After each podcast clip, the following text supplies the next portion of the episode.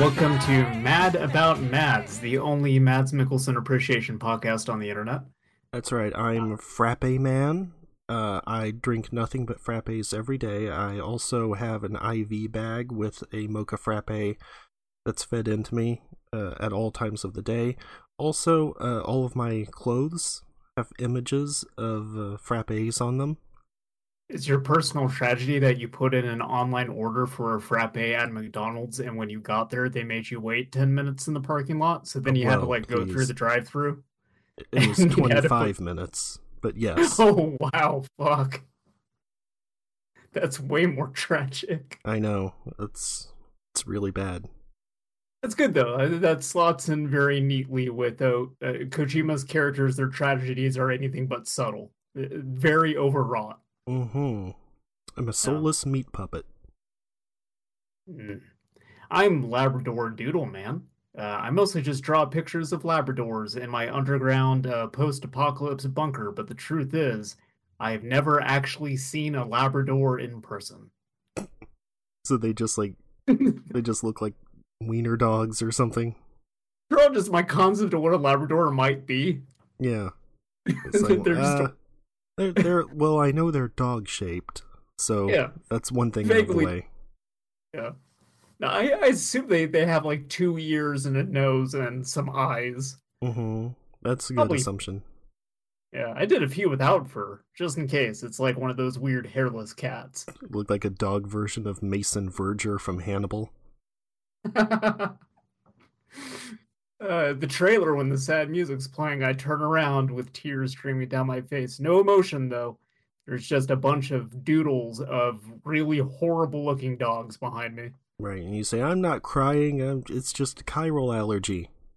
Yeah, no, I use like uh, chiral pencils to do the, the Labrador. Oh. Yeah, okay. That's right. Sam- delivered them to me, and that's what, you know, kicked off my whole, whole yeah. He took a minute too long to get there, though, so you only gave him an A. That's right. Yeah, no, they were 12% damage, so I had to dock him some for that.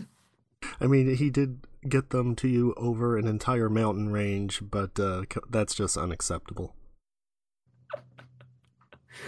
I was ranting on the Chiral network about how fucking pissed I am that my same day delivery is going to be a day late. Sam has to trudge across the mountain. Kojima Prime ain't what it used to be. Anyway, we did a, a podcast a few weeks ago about the latest Hideo game on the market, Death Mhm. Stranding. Uh, we tried not to go deep into spoilers, and we only got like uh, probably about halfway into chapter three. Uh, this podcast, though, the gloves are off. We're going completely into spoilers. We're going to talk about the story. We're going to talk about the ending of the game and uh, the the, the uh, mechanical changes that happen after uh, chapter three. Okay. Eh, there's not really a whole lot of that. But there's zip lines. Zip lines. That's, a right. game changer. It is actually. That's why Yeah, I kept literally. trying to get you to do it, and you're like, nah. Yeah. Hey, my advice for anyone thinking about playing Death Stranding: uh, first of all, don't listen to this episode of the podcast. What are you doing? We're full on spoiler. Uh, second, just uh, uh, play through the game until you get the zip lines, and then fuck around with everything else. Yeah, makes things a lot Yeah. easier. Yes, it might save you roughly eight hours, Probably. give or take. Um, yeah. So when we left out, the thing that you really wanted to talk to me about was the uh, junk dealer. uh, who I was like on the mission to actually go meet, but I hadn't done it yet. Yeah, that guy. And then the email uh, I've just recently gotten near the end of the game. You get some other emails about him, which makes him even worse. Oh god, he sucks so much. So the, junk dealer, like his whole thing is, uh, he lives on a junkyard and a portion of the map that just straight up looks like Mars. Like Mars, Uh, yeah. Yeah, I actually kind of dig uh, that whole section of the map. I think it looks cool, even though it's like completely discordant with the surrounding landscape. That that map goes from like snow-tipped mountains to Greenland to actually just Mars, uh, very quickly. Sure, why not? Yeah. Uh, but anyway, uh, junk dealer, he's on Mars. Um, and he's really, really mad uh, at Fragile because uh, the city that she blew up, his girlfriend daughter lived there and died? So here, this was the thing: was when he first talks to you that first time, he says, "My girl," and so with like the fuzziness of the hologram, I wasn't sure how old he was supposed to be. Yeah. Uh, and so I figured it was supposed to be his daughter. Then later, you find out it's his girlfriend, and Yeah. you go to get her, and first this old lady answers the door, and so it was the same thing you thought, uh, which I thought the whole thing would be like, oh, she got caught in time fall and it aged her. But no, it's just her mom. Also, the daughter has an extremely thick accent, and so then you're like, wait, why, why is she her daughter? Because the mom just speaks normally. You know, I meant to look this up too because I'm wondering if uh, the the daughter, uh, the chiral artist daughter, the chiral artist daughter. I keep thinking that she is the chiral artist, but that's actually the mom. Yeah, Uh, but like, I wonder if she's also based on like an actress or something, and that She's maybe they just have her do her own model, apparently. Because yeah, super thick accent, uh, very young looking Japanese lady. Yeah, but, Uh, but yeah, apparently it's just someone Kojima found on Instagram, so that checks out. Wait, really? Yes. Uh, okay. wh- what else would it be? Uh, I don't know. I thought it was like maybe a, a Japanese actress uh, in Japan, clearly, Well, because yeah. she doesn't seem to be a native English speaker. Uh, it, it No. is. So then you get an email later from her mom that's just like, "Oh yeah, by the way, she was adopted." And so if you never read that email, you'd just be like, "What is going on here?" Yeah, and then like, so he's got this like vendetta against you guys. So the thing that pissed me off was I had all this stuff that I needed to take to the director, and because this the junk dealer would not get onto the chiral network because of this prejudice he has against Bridges and Fragile. Uh, I just got all this shit for the the director that's just sitting around on my back. Now the junk dealer's like, "Hey, go over here and pick this shit up for me." And there's just BTs all over there, so he's like intentionally trying to get you killed. Yeah. You can actually entirely go around the BTs there, there though without much effort. I did, and that was fine. But the problem for me was more the time fall was destroying the the cargo that I had for the director. Oh, okay. I mean, Yeah. you can just like go directly couldn't- east, sort of where to the um the Crater Lake shore is, and then just follow the shore and never run into anything. Uh, see, I didn't know. I That's how I get anyway. there with uh trucks and stuff. Point is the director wasn't happy with me. Uh, but I brought this guy his not dead girlfriend, and they got married. And then like almost immediately afterwards, started getting emails that were like, "Married life sucks. We're thinking about getting a divorce." Yeah. It's just like also it's all him just complaining about everything and then the lady Yeah. like sending you messages saying like he's kind of abusive to me. This wasn't a great idea. Yeah, Uh, like a big shock. He's the crappy half of that partnership. Yeah, he's real bad. Yeah, and then like at the end of the game, you get like another email of them going like, "We're thinking about trying to make it work." but well no, did you get the ones after that? No, no, I haven't hopped back in yet. Uh, but... her parents he killed her parents. What? He was a member of a junker gang that killed her parents. What? That's in an email. You get it like after you beat the game. Fuck! Yeah. He's just the worst. Yep. Oh my god. Uh anyway, that's the junk dealer. Christ.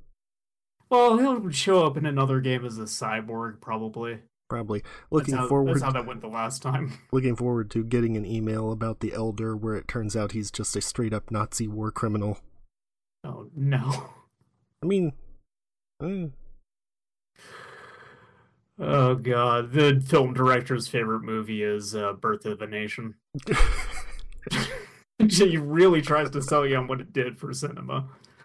yeah, he just sends you emails like, you know, uh, D.W. Griffith was really underappreciated for his time.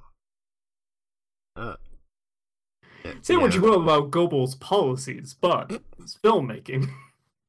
It's like one of those dudes who are just like Hitler was a good painter, actually. yeah, like uh, yeah, Lena Riefenstahl was uh really one of the best of all time. Oh man. So, uh, yeah, I hadn't quite got there, and then, like you said, uh, you eventually end up getting zip lines, uh, which kind of changes everything in the game. Uh, so this is like the main mechanical thing that I wanted to talk about because I do think it is rather significant. Where it instead becomes, as you are traversing this terrain, you want to start going towards peaks and then building these zip lines and trying to make the most efficient network you can, so you never have to walk a step ever again between people who you've got on the network. Here's the thing. Uh, people online I have found do not understand how line of sight works. They absolutely do not. The amount of times that I've seen a zip line that was like halfway up the face of a mountain when you can very clearly just connect them between points. Yeah. Or they'll like there'll be a mountain and they like put it in the flat part in the middle so you can't really see it from the ground or anything. Instead of putting it just on a peak because that's the thing a lot of the stuff requires a very strict like you need this much flat ground to put it on zip lines don't you can really kind of jam Oh, those no. wherever I had mentioned to you that there was a point where I, I placed a zip line and then uh, you you don't have to like get off of them and get back on. Like you will transport yourself to one and then you hit a button to continue where you hit a button to get off. Uh, I got off of one I nece- I did not necessarily set up thinking I would ever use it that way, and it flung me off the side of a mountain. right because you just it drops you in whatever direction your camera is facing Just- at the moment Yeah, it just dead ass dropped Sam off a mountain and all my cargo went flying. i did that once at one i had placed right outside uh, the evo devo biologist like i just was like all right i'll just hop on down here Bloop. Uh, i like how It's at the end the- the stats give you a number of how many tumbles you've taken, as it puts. I only did it like did you- seven times. Yeah. I uh I just like that Sam's voice clip after doing that though. It's just him like picking himself up and going like, ah, just my fucking luck. Damn, you Uh, put it there. But yes, the the main thing about the zip lines is that I had told you this like after you had gotten them, you messaged me like, "Oh, I have those. What's the big deal?" And the thing is, the game does not really teach you how good they are. No. uh, because specifically the ones that uses to demonstrate them outside of Mama's lab are really close, and they can be put up to 300 meters away. Yeah. And Uh, so I don't know- 350 once you upgrade them to level two, right? Yes, yeah, and then level three just like makes them more timefall resistant, which whatever. Um, Unless you're going for the achievement, which is like upgrade all structures to level three. Or like all like one of each type. yes, sure. But yeah, that's like the only reason. that. Sure. The, Um, but yeah, also like that is upgrade. the safe house. Actually, that's Oh yeah, that's the rough those are one. Um, the upgrade cost to get the zip lines to level two is also incredibly cheap. Yeah, It's like uh, 240 chemicals, chemicals for and, 80 special alloy. yeah, special alloys, and that's not much at all. Like most most guys, uh, most safe houses, not safe houses. God, I'm trying to think what you call them. Most of the bunkers that the preppers are at will have enough to upgrade one to level two at pretty much any given point in Yeah, and um, the main thing is that just constructing the zip lines themselves are super cheap. Like I told you, when I first got them, I didn't bother making them for a while because I figured they would be like bridges where you would have to add more materials to them. Nope, just get a level 2 PCC and plop it down and you're done.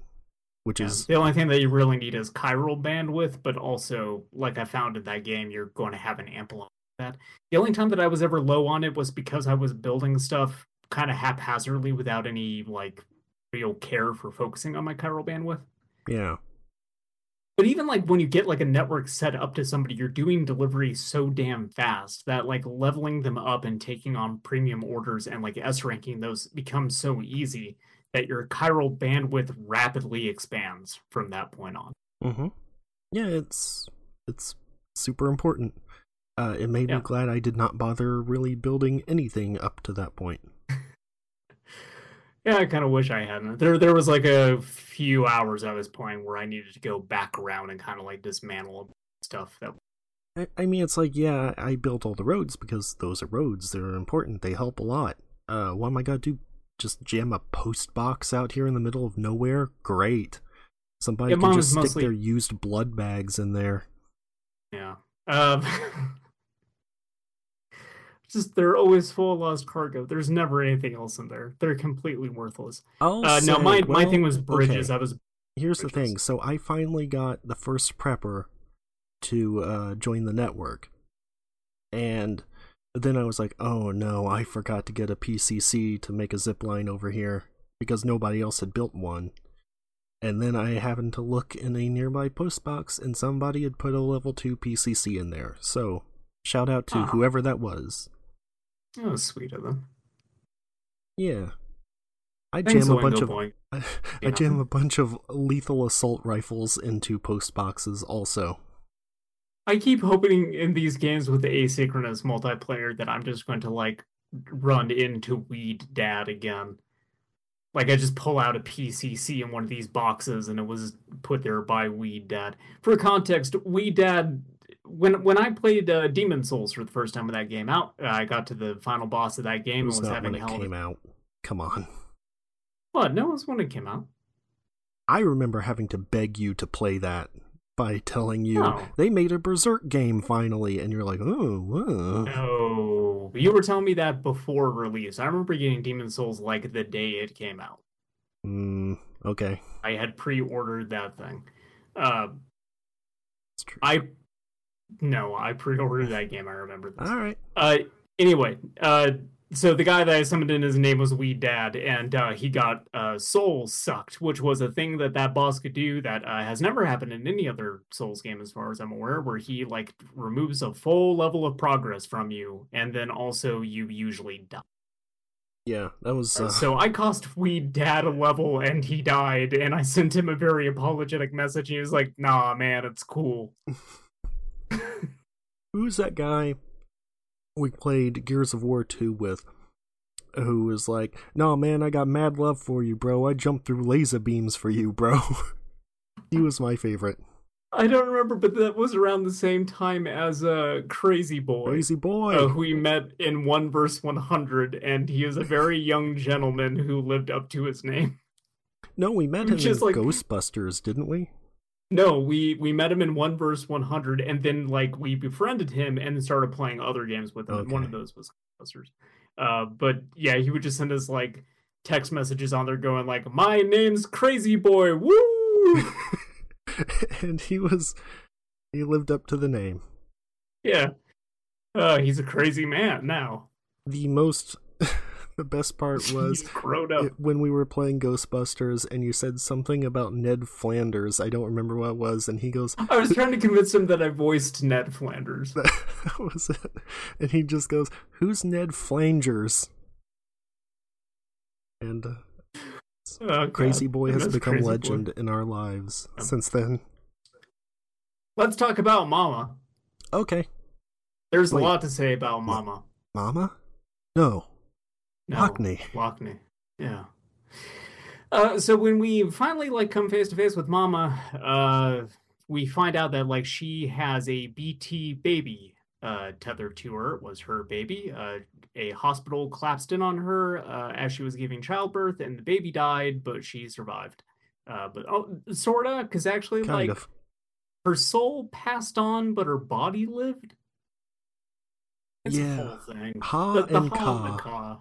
Ka. Okay, which one's Ha's the body? I think so. Ka's the spirit. I think Ha's body, Ka's spirit, yes. Okay. Hmm. Then he got a key. He used that to power up. Yes. You need that. You have to gather everybody's Ka to make a spirit bomb and defeat Yeah, that's right. The, the- when the giant BT shows up and Sam puts his hands in the air. Oh, by the way, the the spoiler image I talked about uh, is not in the game. Hmm. Well, what was that? It it was uh so when looking for stuff like how to get SS ranks and stuff, I was like, it's kind of messed up that uh, all of these articles have a massive spoiler image right at the top, uh, and it's of it's the BT that uh, you fight on the west coast, the one with like the hand head, but in the starting area in like a crater, and that never Oh. happens. Ah, So that's weird. I thought that was I thought that was the one that uh, eats Igor. It is. It's the same one. Are you sure the Are you sure the image isn't just taken from that, or are you talking No. about like the area right outside? No, it's like right Knot? right outside Central Knot or Capital Knot. Yeah. That's yeah, capital knot. That's. I wonder if maybe that is in it, and it's just something you have to trigger by doing a certain thing. Uh, I don't think so. I bet it's just like some sort of promo image or something. Maybe it's a it's a Hideo game. It could be any number of things. Could be. There's lots of weird stuff in his video games that have very specific triggers. Uh, some of them are only found by people who hack the damn games. Yeah. Sorry, my phone going off. We're always connected, Larry. Yes.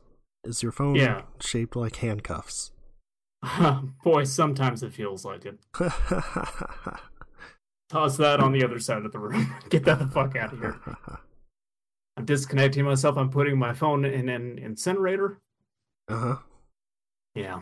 So, There's a thirty uh, percent, you, a seventy percent chance of catastrophic failure. that's right. Uh, so Lockne is Mama's sister, and the issue that we're having at that point in the game is that the uh, Q-pid is actually spreading chiral density the more that you link the network together, which is bad. There's more storms, uh, more rot in the world, uh, and more the superstorms that make you fight Mads Mikkelsen. Uh huh. So really, like you know, major upshot to all the uh, shit you're having to deal with if you Sure. kind of a fair trade. Get get to meet good old Cliff Unger. Yeah, meet Dad's Mikkelsen, Yep. He's got Uh, a cool so- Santa hat and a gun. and he is very drunk. yes. Dad's been dipping into the liquor cabinet again. So yeah, you go He's- back. Pouring and- one out for himself and for mom, but he's also just drinking mom's.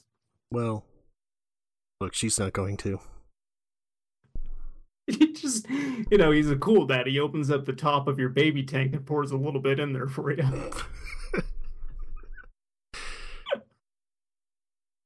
Have a taste, BB. yeah, you know, it's like when your dad rubs whiskey on your gums. It's basically the same thing. Oh yeah, totally normal. Everybody does Yeah. that. Perfectly healthy. Uh, so you need Lockne to fix the Q-pid. You go all the way over these fucking mountains, and Lockne, tel- Lockne tells you to get fucked. Uh huh. So, so mom was like, okay, I guess the only thing that's going to change her mind is if I go all the way over there myself. So, reason I want to bring this up is the game gets just super weird at at this point. Like, this is maybe the most concentrated amount of weirdness up to this point in the game. Uh, because Lockne and uh, Mama are like they have a spiritual connection. Like they are basically two people in the same body, even though Well, they have different bodies. And They also were the baby, conjoined though when they were Yeah. kids.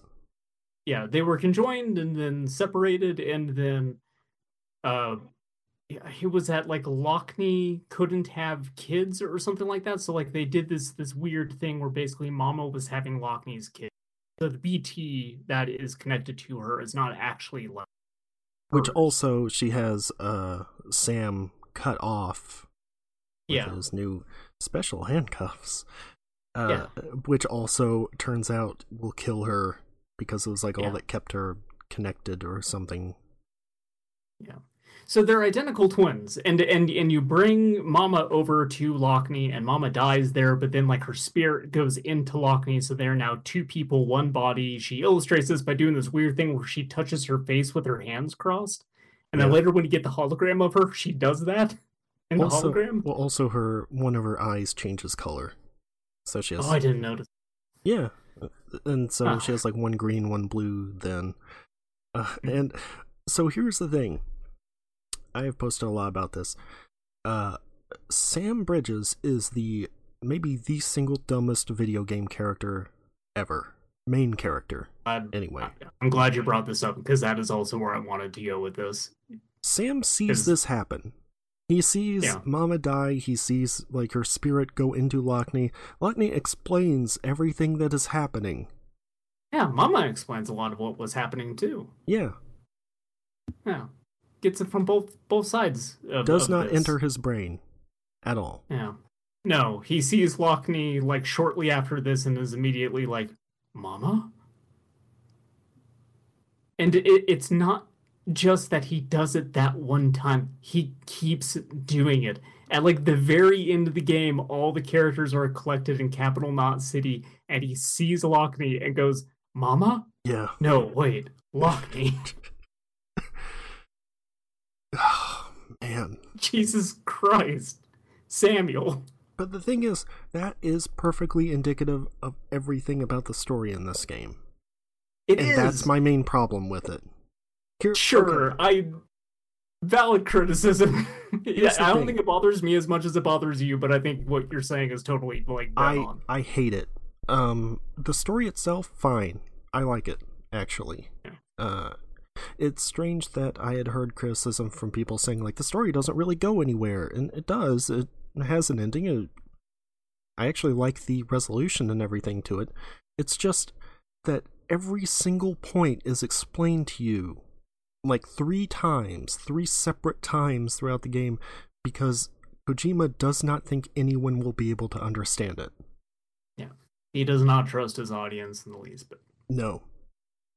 I mean, th- Um, this is evidence just from the amount of over explaining they do in Metal Gear games, which I feel are actually like maybe less complex than Death Stranding is. probably. Uh, I think that Metal Gear is definitely more convoluted, but that is more a byproduct of its very long history and constantly building upon itself. But Death Stranding, I think, is dealing with headier themes.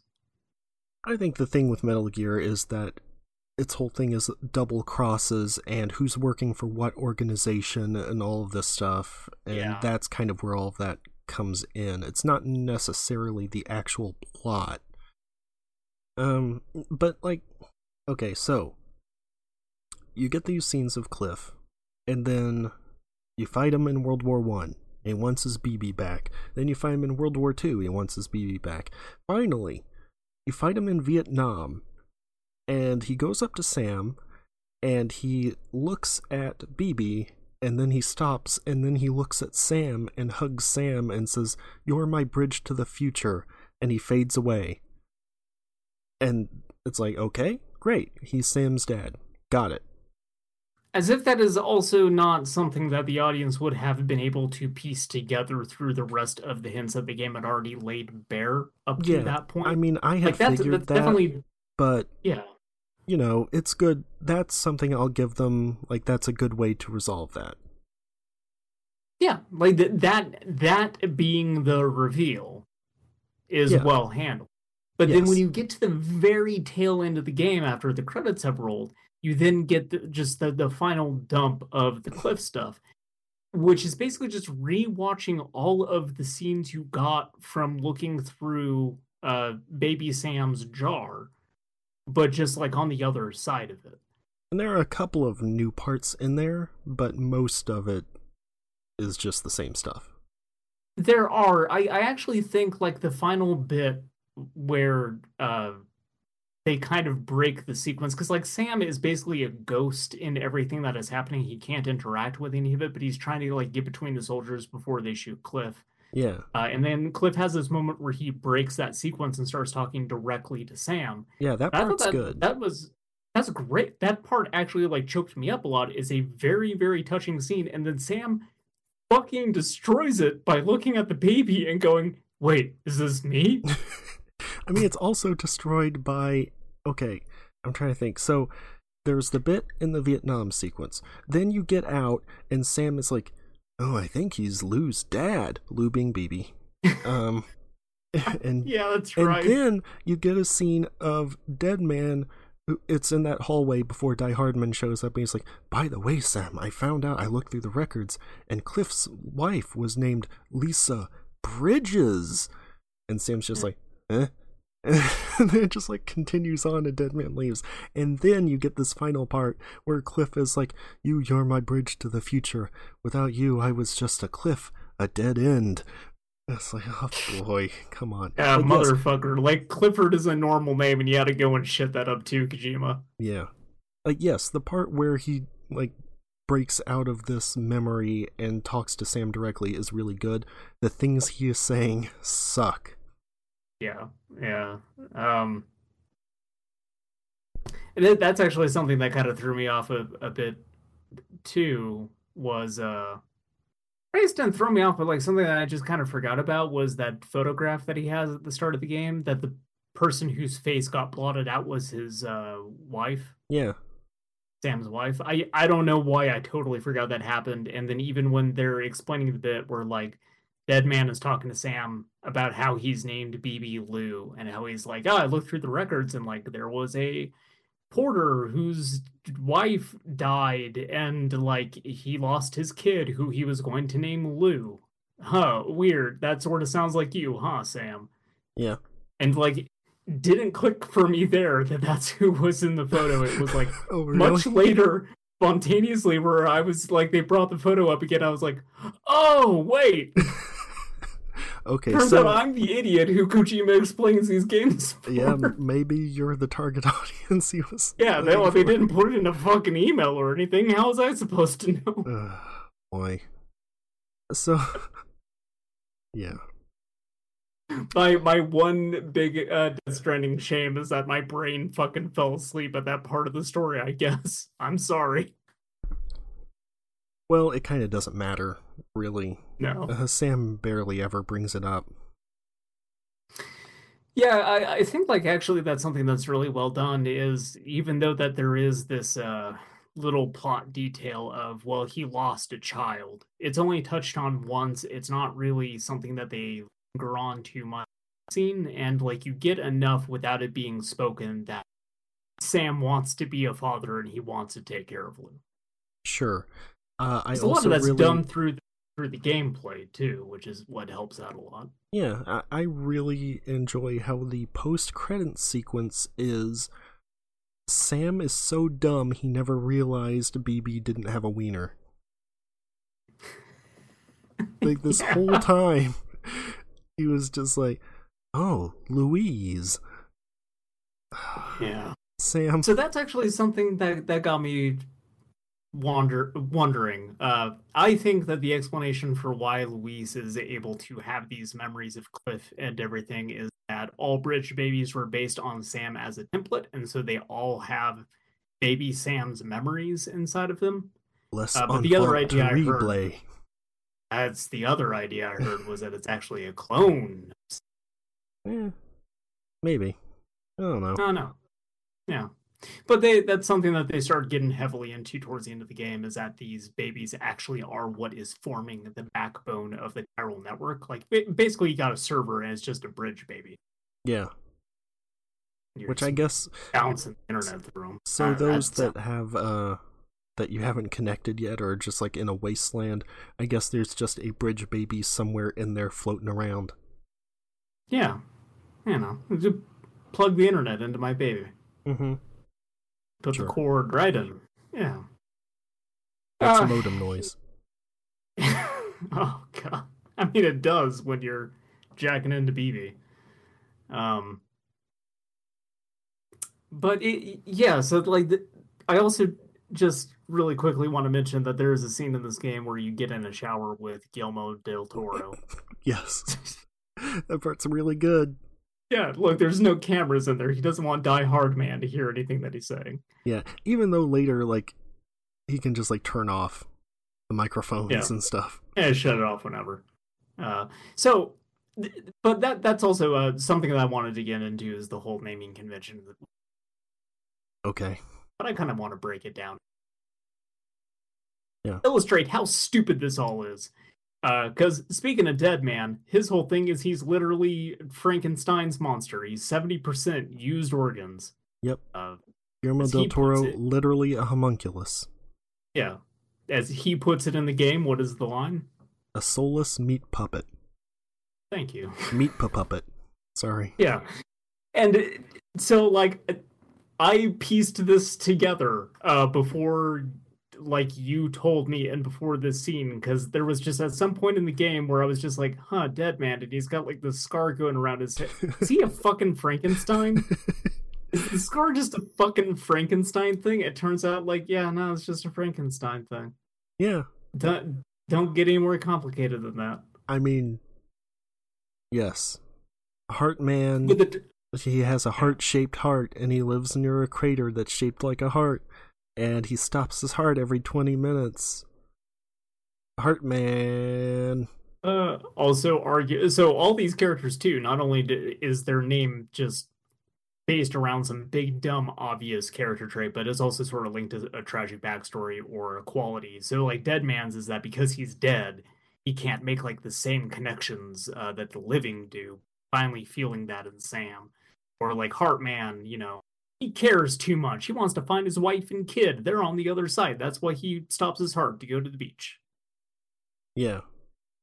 Or Still a die hard man who dies hard because Cliff won't let him die, and he has survivor's guilt.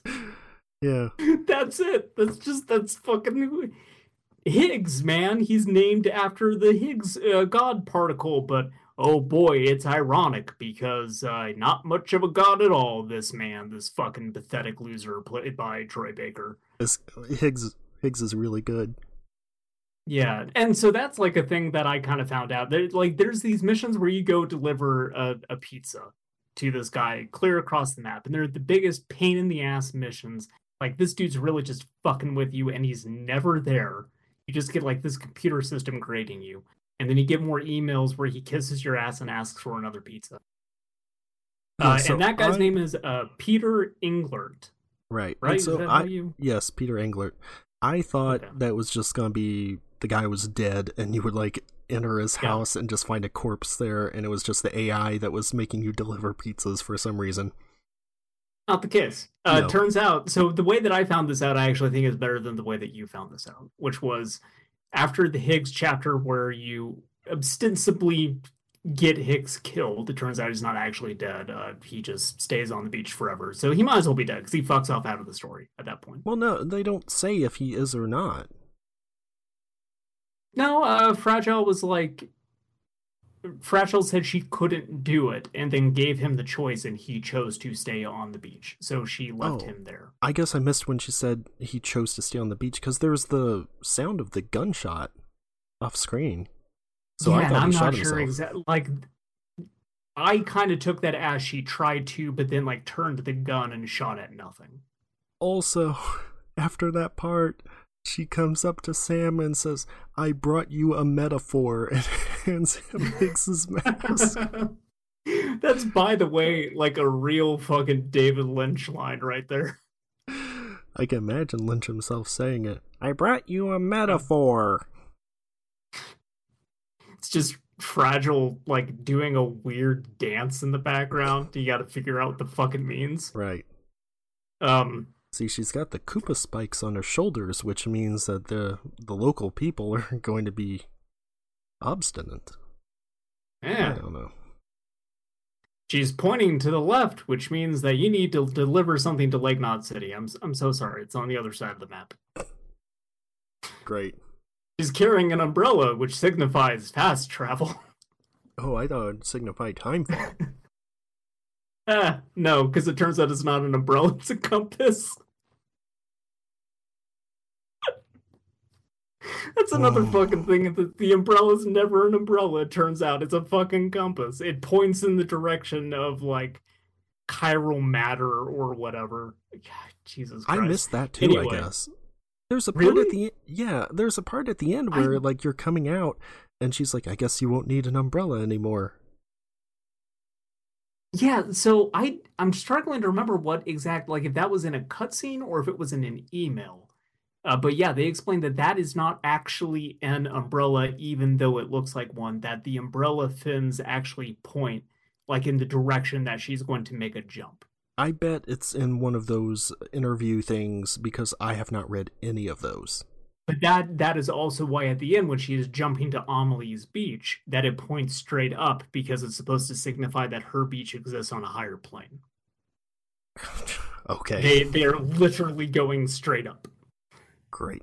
because also like that higher plane that beach looks like it's on the moon because it's overlooking earth and because they've so that's the other fucking thing her beach is on the moon because there's a lot of mention of going to the moon, and Yep. Cliff even tells you, baby Sam, you're going to go to the moon one day. Guess what, Dad? I fucking did you proud, pops. I went to the moon. Yep. I really like that bit though, like where you're on her beach and it's just like there's the red water and all the dead whales Oh, yeah, It's very it goes- Yeah, total end of Evangelion shit during that. Um, I, I want to jump into that, but real quick, I, I do want to finish the P- Peter Englert thing. Oh, yes. uh, because we we write Higgs out of the story, and then like I finally get around to doing the pizza delivery, and I get there, and the door behind the terminal is opened up, which has never been a thing.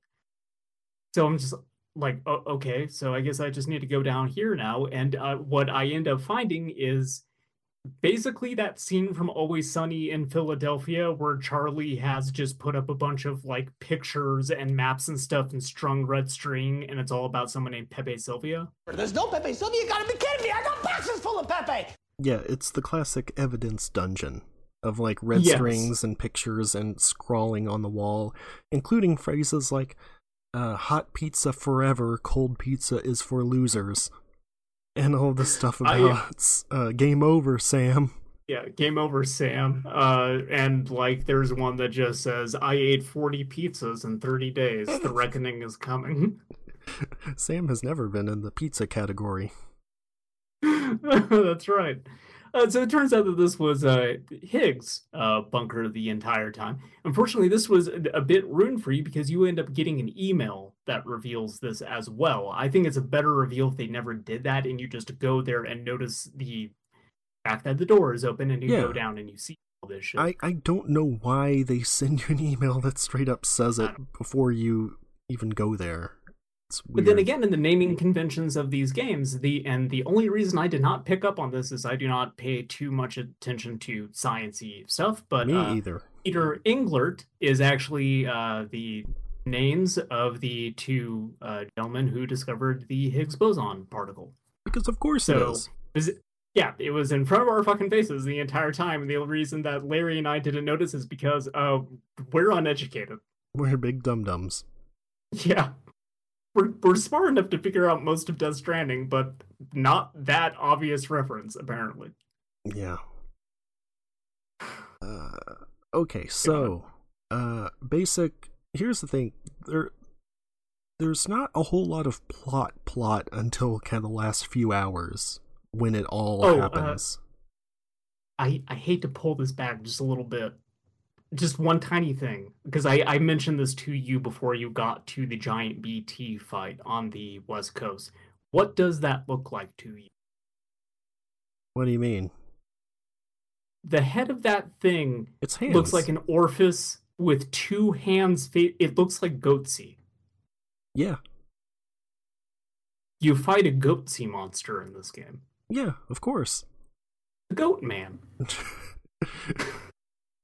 I'm not the goat man. Well, according to the state of New York, you are. Please, the state of capital, not city. sure. Okay, I just real quick, I wanted to see whether or not like you picked up on the goatse things. When I was shooting at that thing, I had this moment where I was just like, "Am I fucking looking at goatse?" Oh yeah, definitely. 100%. All right. I mean, hands are all over that game, so of course it was only a matter of time before a goatse happened. Yeah, uh, that's true. Uh, also, a line before that fight that Higgs says, an actual goddamn line that they wrote into this video game is, "It's fucking doomsday, Sam." And he says, Happy Doomsday, Sam. oh, happy happy doomsday, Sam, and then Sam just yells back, "Fuck you!" like this is DMC. Uh, and then like so the whole fucking god, yes, he is. That whole boss sequence too. So like it's infuriating the the big BT fight because it's just a total fucking bullet sponge. And then you It- go from that over to the beach where you fight Higgs uh, mano a mano, and it's mostly just you need to like sneak around him. Except like he has a embarrassing blind spot in his vision. Because I, I kind of feel like you could just I, I didn't sneak around him. I just I threw uh, the containers nearby at him. Oh, I didn't think of doing that. No, I just like basically ran up to him on the side and he would not see me. And then I would just like strand him up. and Oh, then yeah. kick him mercilessly while he is on the ground, which actually felt pretty good. Yeah, in that first phase, I just picked up the contain. I figured that was what they were all strung around there for. Like, it made sense. They're all broken containers, so I'll just pick them up and fling them at his head, and that worked. And then, yeah, in the second phase, I had to do the strand counter thing. Yeah, but then you get to like the final final phase. So like the, the first parts of this boss Scotland, I kind of just thought were like yeah, were like they weren't particularly good. But then none of the boss fights in the game up to this point have been. Uh, and then the, this just goes full on Metal Gear Solid Four. Yep, it's just here's the part where Snake and Ocelot punch each other. Enjoy. It it is uh, unfortunate to me that they didn't collapse into each other and then feed each other uh, those like little worm things to restore their stamina bars. Yeah, I do like how you can just grab those in the middle of the fight too, which it's already Yeah. easy to begin with, and that just completely. was- But like the best the part of that the best part of that fight though is the lines that Sam has as he's pummeling him where it's just stuff like pick up this, go here, Yeah. do this fucking job. I just want a cold beer and a shower. yep, it's really good. He's just so sick of all of it. Yeah, like that, that that actually is something that I it's very cringe inducing, but it is also something that I sympathized with at that point in the game because they Sam just has like a break at that point and basically becomes he's already a very good audience surrogate because he's kind of a blank slate, but at that point, like they really inject the audience into him because he's just fed the fuck up of all of this. He just wants the game to be over. Yeah. And guess what? Uh, It's not going to be for about eight more hours at that point. no, because when you're done uh, just engaging in fisticuffs with Higgs, uh, complete with fighting game style health bars at the top of the screen. Also, Um, slow motion, like punch ripples, like you're playing Fight Oh, Night. Round 3 on Xbox 360. They just needed like uh, an X-ray into Higgs's jaw breaking in multiple places. It would be very Mortal Kombat. Yeah, sure. Um, but yeah, so Also, you, you by the get way, out of that I, and can I mention? So obviously, uh, the people, the actors were scanned for the game. That doesn't look like Troy Baker. It looks like Bradley Cooper. are you telling me they didn't put a bunch of those little dots over Troy Baker's face and actually have Norman Reedus punch the shit out of him? I don't mean in that Oh part. I mean everywhere. Like, Set up to a high-speed camera. That would be really good. But I just mean in general, that character model does not look like Troy Baker. Uh, yeah, no, it, it looks off. It it looks vaguely uh Troy Bakerish to me, but yeah, there's a quality to it that is not. Like. Ocelot in Metal Gear Solid V looked more like Troy Baker than this guy does Yeah. to me.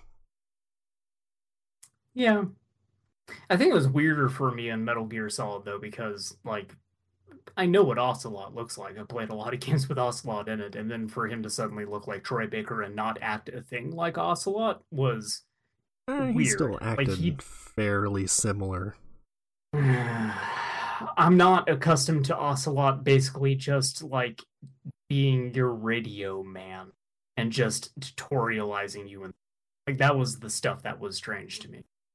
Uh, I guess I can get Ocelot it. Since like explains the- actual boss, Yeah. like just assigning him like, okay, you're gonna be in charge of teaching Yeah. this dope to like how to be me.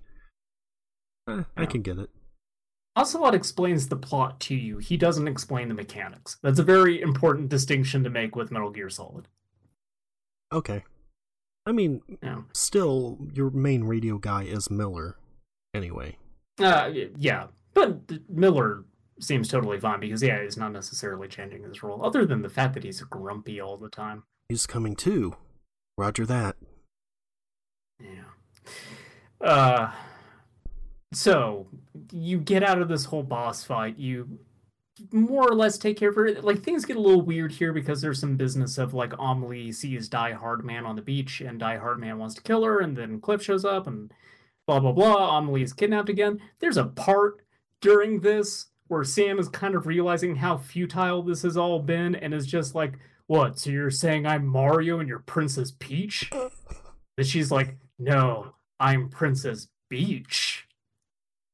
Fuck oh this boy. fuck video game. Oh boy.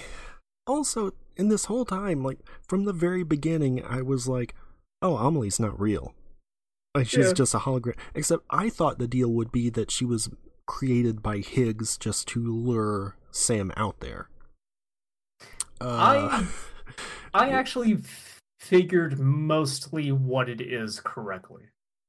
I mean, you can kind of tell considering it's a younger version of Lindsay Wagner as the character model. Um, but I didn't expect it to be quite as dumb as it was. I mean, I could say that about a lot of things in this game. Eh, Like that that Mario line, do you think that's something that Kojima thought for? Because I can't believe that there were not multiple voices in that room going, "You can't." That's terrible. absolutely. The bit where she's just like, "Well," or they're like, "What do we do next?" And she's like, "Well, we do what Mario does and run." Mm. Mario, well known for running and uh, nothing else. Well, running and jumping.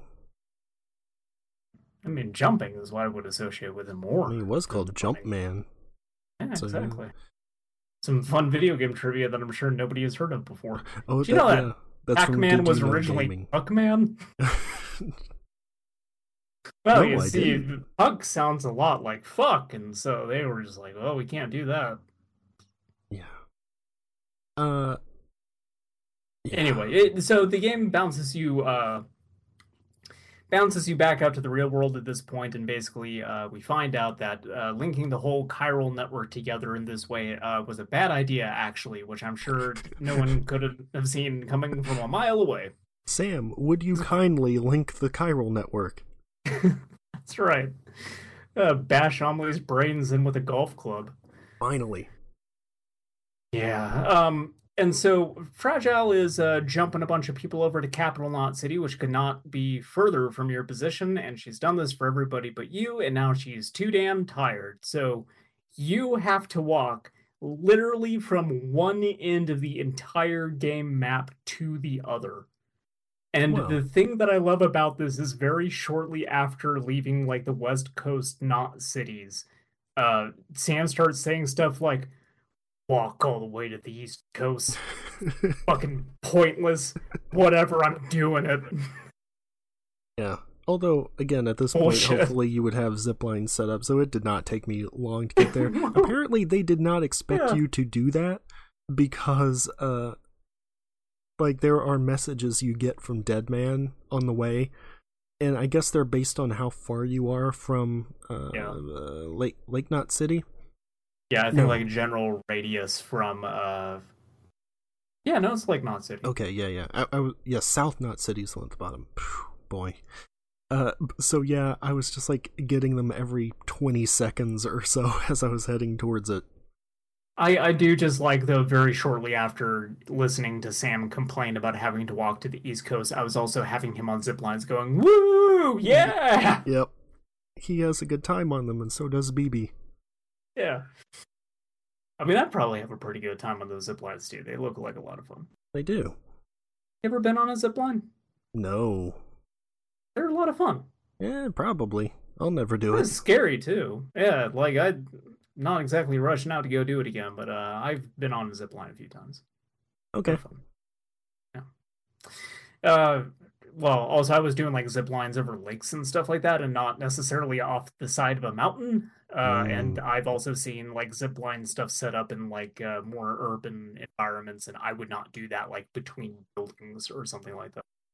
I would be more likely to do it if it was like a cool laser zip line like these are. Oh, sure.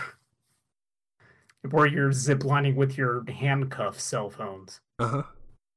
Oh god. Uh so yeah, I just wanted to mention some of that that stuff because uh there's a lot of great things that happen starting in the Higgs chapter and then when you're done hauling your ass all the way back over to Lake Knot City is when the game really starts just getting heavy into like it's the last act of the story at that point. So it's just starting to dump explanations for everything onto Yeah. And you're done playing at that point. It's just yeah, sit and watch. Yeah. There's like a, a sort of boss fight, but it is actually pitifully easy. It it also suffers from the problem of the giant BT in that I think it's it just has too much health, so like it just gets kind of stale very quickly. Oh, you mean the whale thing? Yeah, the whale thing is just kind Yeah. of like one. Yeah, because Um, I don't think it ever even hit me because it just like it flies around. I got hit by like the uh, little BTS that would come up and like grab you, but that was a Oh, like okay. the actual whale never touched me. The the yeah, and then there's a part right before that where it spawns like three of those four-legged ones, and that was kind of Yeah. the same thing. Like, just kind of toss grenades at them. Oh, I didn't even bother to kill him. I just I ran. I Oh. just jumped over all the buildings like Mario. I did it because I wanted them crystals. Uh, partly because Um, you by, use the that point in crystals the game, to- I had like I mean I have like eight thousand, but the thing is you use those to repair items, and so I'd probably need to repair my zip lines eventually. So why not stock up? Because it doesn't take inventory space or anything. Yeah. Um but yeah, so you get to the city and they and they basically explain that like uh so the the stuff that I predicted was I figured that Amelie wasn't even human, that she is actually just some sort of supernatural entity that is the cause of the Death Stranding. Uh, and is maybe actually trying to link up the chiral network to either like come back into the real world or like fuck the world up even more. Uh, somewhat true because like Amelie's deal is she is a real person, but when going through surgery for uh, was it ovarian cancer or uterine cancer? Like one of those two. Uterine, I think. Yeah, but when this happens, she like crosses over to the other side and becomes an extinction entity. Well, the main thing was that her Ha and Ka separated. Yeah, That she was able to coexist at the same time in the real world and on the beach. which is why there's two of her. Bridget is the body, and then Amelie is the soul. Yeah. Uh, because then the body uh, continues to suffer from the cancer and eventually ages and succumbs to the. Also puts on a sick mask. Yeah.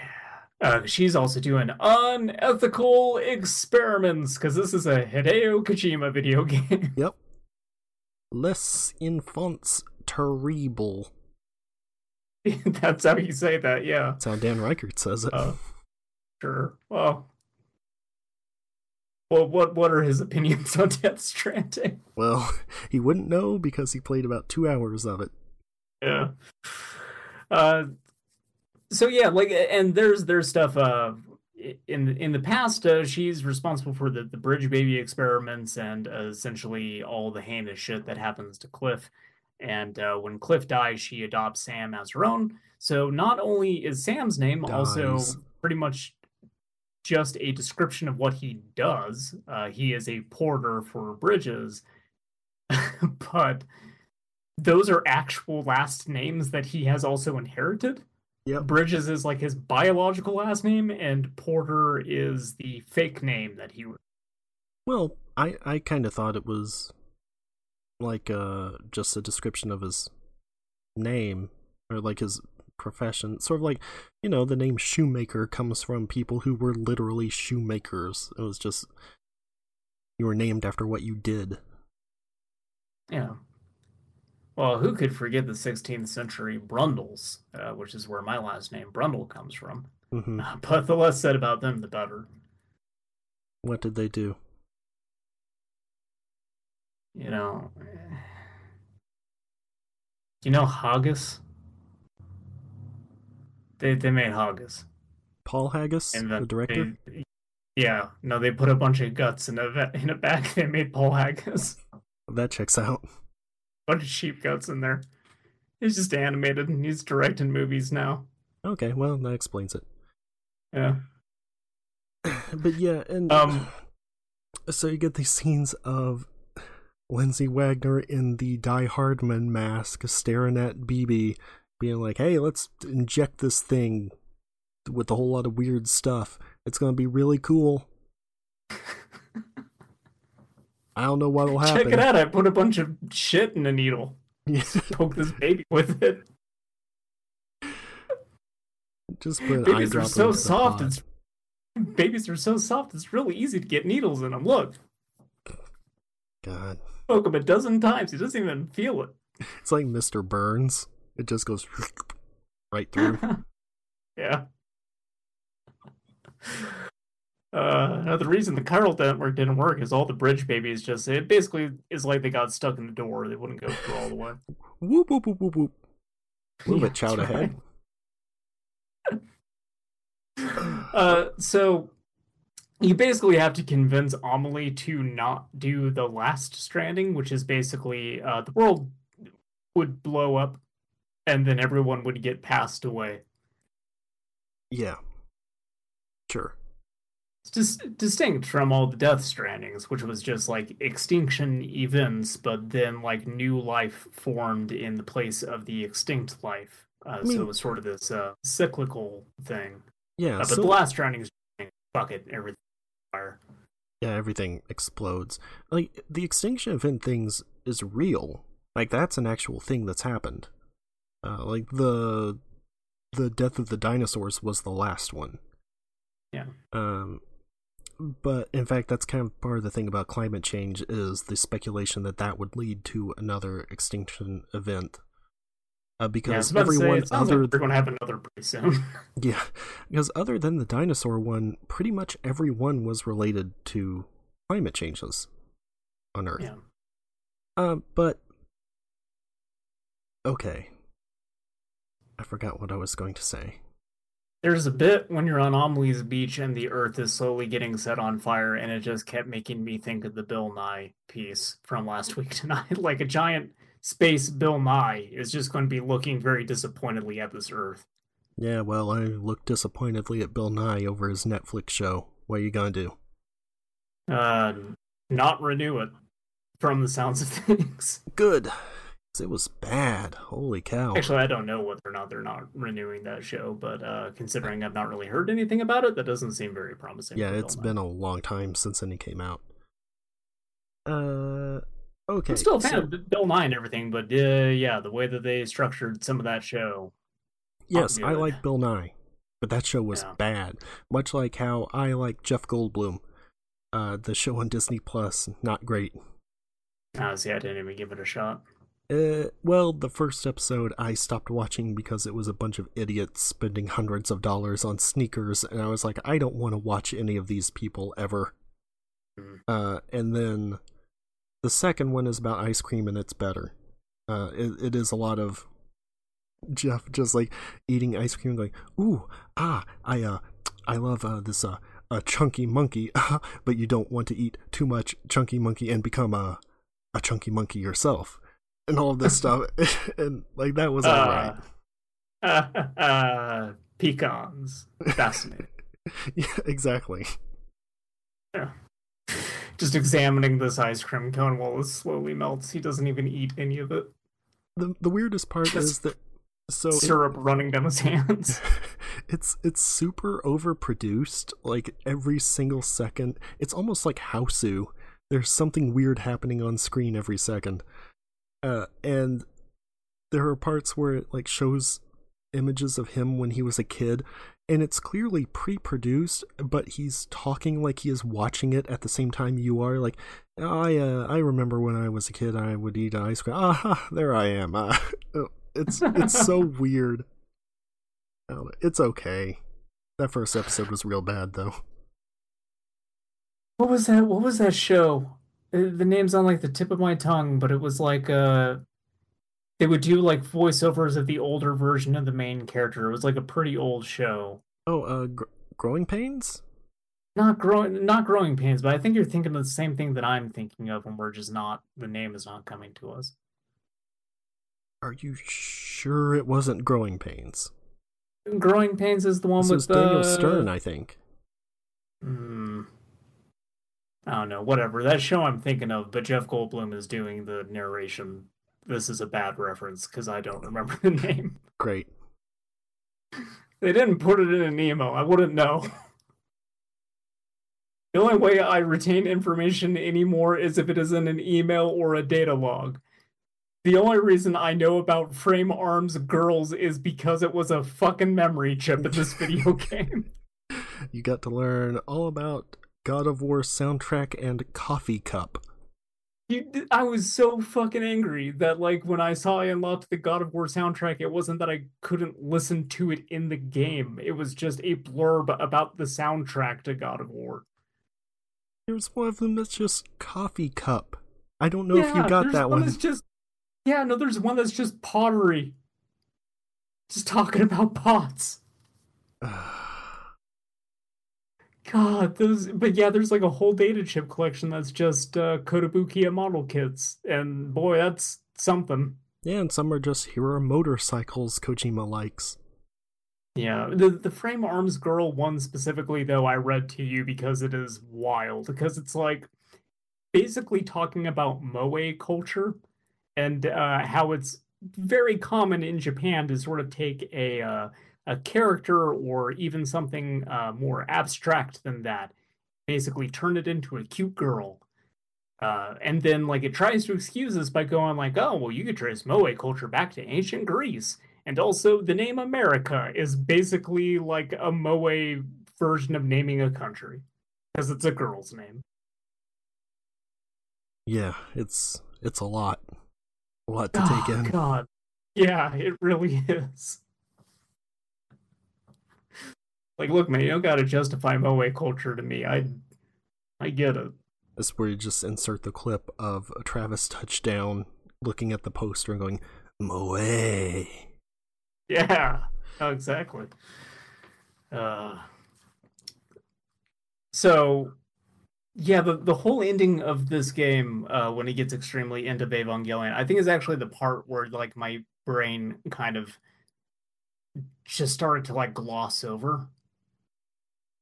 She spends a lot of time talking to you about things that don't matter, uh, or Yeah. restating again things that have already happened or been explained to you.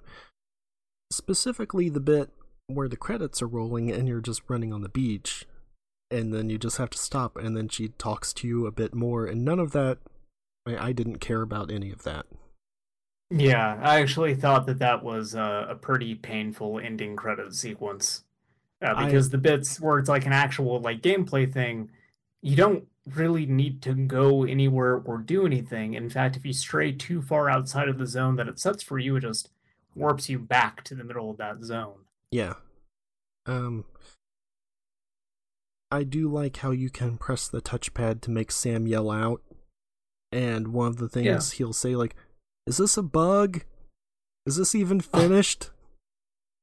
Wait, really? I didn't Yeah. do that. yeah, he does. Oh, it. I gotta beat the whole game again. yeah, I, I thought that was pretty good, but that's kind of the best part about that.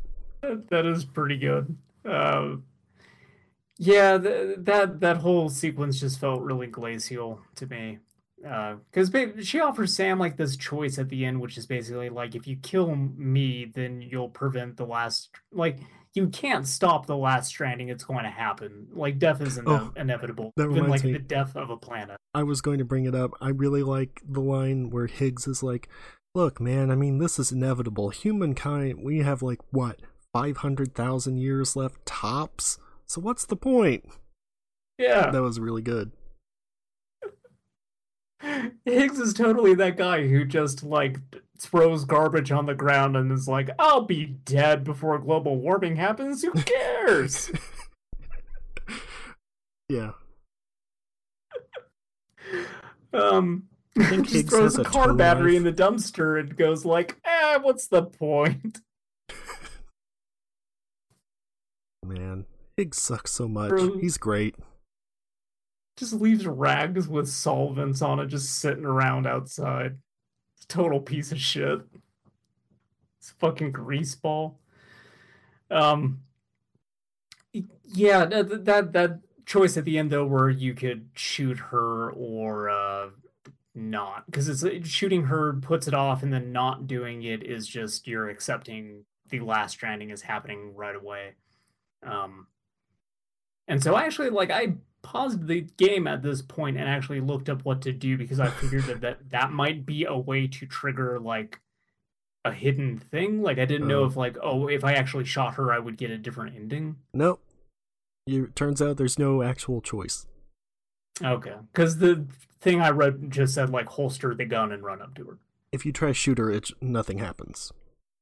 Okay, Because I did. didn't- I dumped that whole all the bullets into her. Yeah, because like the actual choice that I would make in that scenario was, uh, yeah, no, shoot her and stop the apocalypse. Yep. Also, like she says, like, you'll you'll be stuck on this beach forever. But mm, considering people are hopping between beaches all the time in that game, uh, I had pretty good faith that they'd find a way to get you out, and they do. Even, even then, if I were in the scenario where I got teleported to the moon and had to shoot a lady and sacrifice myself uh, for the good of all mankind, I think I'd probably just do that. Yeah, Because if I went back there, I'd just be dead anyway. true. So, uh, you know, do something good and uh, live live the rest of eternity in solitude. That sounds preferable to me. Mm, make you go crazy pretty fast. Eh, well, you know, it's already there, brother. True. Whoa, Yeah, you turn into Hulk Hogan? that's right. That's the worst thing. Crazy. Yeah. just Sam having completely lost his mind after decades on the beach, just like talking in a like a an affected Hulk Hogan accent. I like him like running up to the water and doing that thing where he holds his hand up to his ear and uh, like he's listening for his Hulkamaniacs. Uh, then he just says just the N word a muttering to himself about the, yeah, just muttering to himself the N word and Grimsters. Oh, man. Um. So one of the things I thought that- that was kind of interesting about uh, that ending sequence, though, is the five figures uh, floating over the lake at the or not well not the lake the ocean at the end of that thing. Uh, that has been imagery that's been used a lot in the lead up to Death Stranding, but has actually then been removed from the scenes uh, that actually translated to the final product. what? They were there at the beginning. There's one specifically I'm thinking of where they show the scene where Igor gets eaten and then Sam looks over the crater. In the uh, trailer for it, they're floating over that crater, but in the final game, they are not. Okay, you see him at the beginning though, when Sam's on the I've- beach. I've probably just forgotten about that. But uh, those figures, it turns out, actually is like Die Hard Man and uh, Dead Man and Fragile and all of them. Wait, re- Uh, they, are you That sure? is the that is what I picked up on. That was that they were looking for you, so No, they are represented. They're the other extinction entities. They're the oh, previous are? ones. That's what I thought. Goddamn. Fuck it! It wasn't in an email. I don't know. I don't understand unless Hideo Kojima explains it to me. I don't know. No, because I think she says like there have been five previous extinction entities. She's the sixth.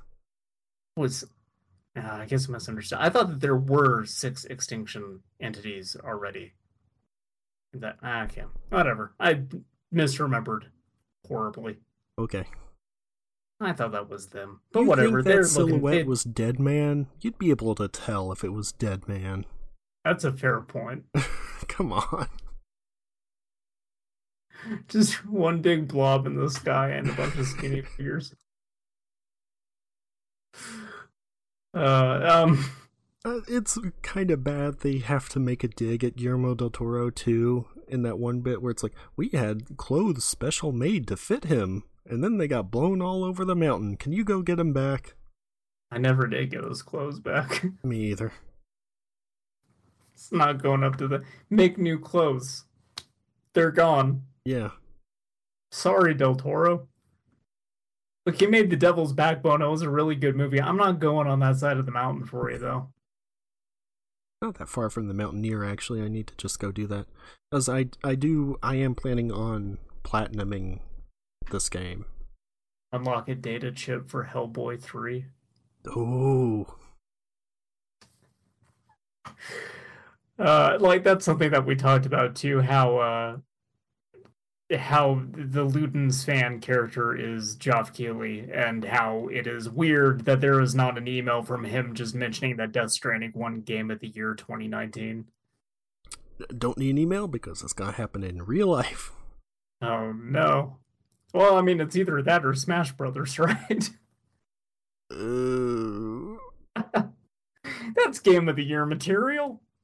uh, All your favorite characters are here. Every single last motherfucking one of them. game of the year: Pokemon Sword and Shield. Ooh, no. Uh, Pokemon Sword and Shield did not make the game of the year list, but Let's Go Pikachu did for some reason. I mean, probably That'd be better really- game. Uh, yeah, maybe. I don't know. I played Let's Go Pikachu and it wasn't great, but yeah, I'm- Yeah, I wasn't a fan, but uh, Sword and. Shield looks real bad. Oh yeah, did you ever watch that uh Digital Foundry thing that I mentioned too? No, I did not. Uh, I have it in a tab, Oh. but I didn't actually look at it. I did see someone posted a screenshot from Pokemon Sun and Moon that they were playing in an emulator, and so it was upscaled, and I was like, is this from the new one? I can't tell, because I really couldn't. Uh, that's the thing about Digital Foundry stuff is I think like a lot of those videos where they're just going like, oh, we're going to compare this uh, new release against uh, every console that it is releasing for. Like that stuff's really boring to me because a lot of those like the differences are imperceptible. I like those. For for the most part, it all looks the same to me. But uh, I tend to like their stuff where they kind of get into uh more of like, ah, let's talk about the specs of the PS5 and and things.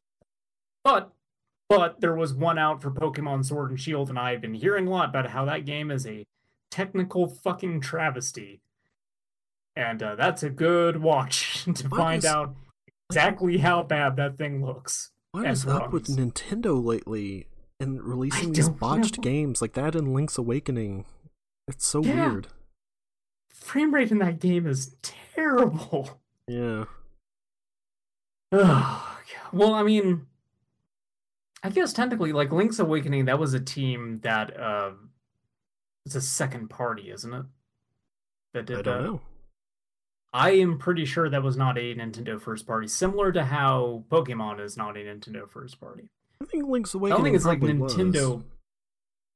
Uh, I mean, the thing is, you have a lot of studios within Nintendo, so just saying Nintendo, who knows what that even means? the the the Link's Awakening team, I thought was the ones who did the uh 3DS versions of Ocarina of Majora's Mask.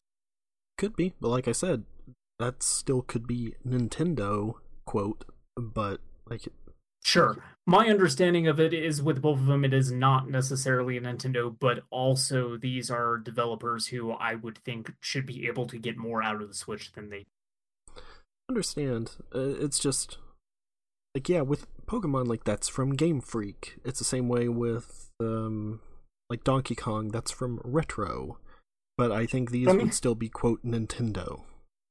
But I mean, with Game Freak like being so adamant for so long about never doing a Pokemon on a console, now that we finally got like the first like true Pokemon console game, kind of has become evident why they maybe did not want to do that for so long. uh, maybe becomes evident that this was basically just a handheld game that they put on a quote console, which is also kind of a handheld. My favorite thing about it is still like look, the people who complained endlessly about how all their favorite Pokemon are not in this game, that still is making use of hundreds of Pokemon. Uh like come on. Th- there's a certain point where there's too many of these little fuckers and it's fine if a portion of the Pokédex is not in the game. Like for me, I don't care that much about that. Yeah, I but, but when the excuse is, well, we're focusing on the smaller batch so we can give them new models and a fresh fresh coat of paint on everything, and then it's very clear they just took the models from the last 3DS game. Like, come Good on, stuff. man. come Good on. stuff. Ugh. when there may be citing like sh- storage limitations and then also optimizing uh, the way that the game handles its data very poorly. Or it's like kind of a disk based games infrastructure where you would then have, like, oh, well, we're pulling this model for this region, so it's going to exist closer to all the other assets for that region. But it's a cartridge game, so that don't matter. Weird. Anyway, Die anyway, this. Pokemon. Yeah. I'm not Pokemon, man. Die Hardman's my favorite Pokemon. yes. Oh, what type would he be? Um, Steel. shooting. Yeah, steel and shooting type. Yes. Um, you walk around with uh, BB's egg long enough, it hatches. Ooh. Yeah. Put put Die Hard Man and the Ditto in a fucking daycare. They made a BB. Ugh. And uh, the the uh yeah no the the whole ending of this game um I like what they were going for, but then I think that it, it just becomes absolutely glacial at that point as well. Yeah, yeah. Like the, the the way the credits and everything plays out, and then and the, you end up back uh like a few weeks after uh all this went down, Oh, and Die Hard Man is so the president. The thing is, Amelie gives you the gun and is Yeah. like, "This won't have a use here," but there. Wait, what? Is, she says like. She says something like it doesn't have a use for here, it." but it yeah, there it still has a role left to play. That's it. And so it takes Sam all this time, which apparently was like uh what like a month outside or something. Uh and they don't like- tell him directly much time it is on the beach because he would not like the answer. Yeah. But it takes him all this time to figure out, oh, I should try to shoot myself. And Yeah. I really like that there's a fake out of it like going to black and the logo and you get the press square to rejoin the world of the living and it doesn't do Yeah. anything and then it just cuts back he's like oh uh oh click click and Yeah, that was really good. That bird's pretty good. Yeah. Because it turns out that actually that gun having so much significance and that it, cure, it, it, killed Cliff is what it allows uh, the, the group outside to locate Sam and pull Yeah. him back out. yeah so Um, you, you get yeah. a dead man dragging you back Yeah. Uh, so Die Hard Man's the president at the end of this game, becomes President Man. Um, Mhm. die president man Yeah. Oh no. Can't name the president that. ah it's fine They'll put you on a list. Uh, the scene though where he stops you in the hallway is very, very well acted. Yes, that was good. Like it's very it's super over melodramatic and everything, but yeah, he does a good job with it. Yeah, like that's kind of the thing with Die Hard Man's characters. When you actually see the stuff that Die Hard Man did, like sure it's bad, but it's also not bad to the degree that he kind of remembers it being. I get like he's beating himself up way more than he should. Well, Die Hardman's also very stupid because he's Oh, like, Yeah, if she tells me I have to do something, I have to. I have to do it. Like, no, you don't understand. I love her. you re- you really didn't have to. Yeah. That's Cliff's dying words to him. He just looks him in the eyes and says, You really didn't have to, though. Come on, man. That's why he's got all this grief uh, pinned up. But, like, no, I get it. There, that he views it with such severity because, uh, it's the, the irony uh, or, or the sad twist of being Die Hard Man is you're the only survivors who have survived. Yeah, sure.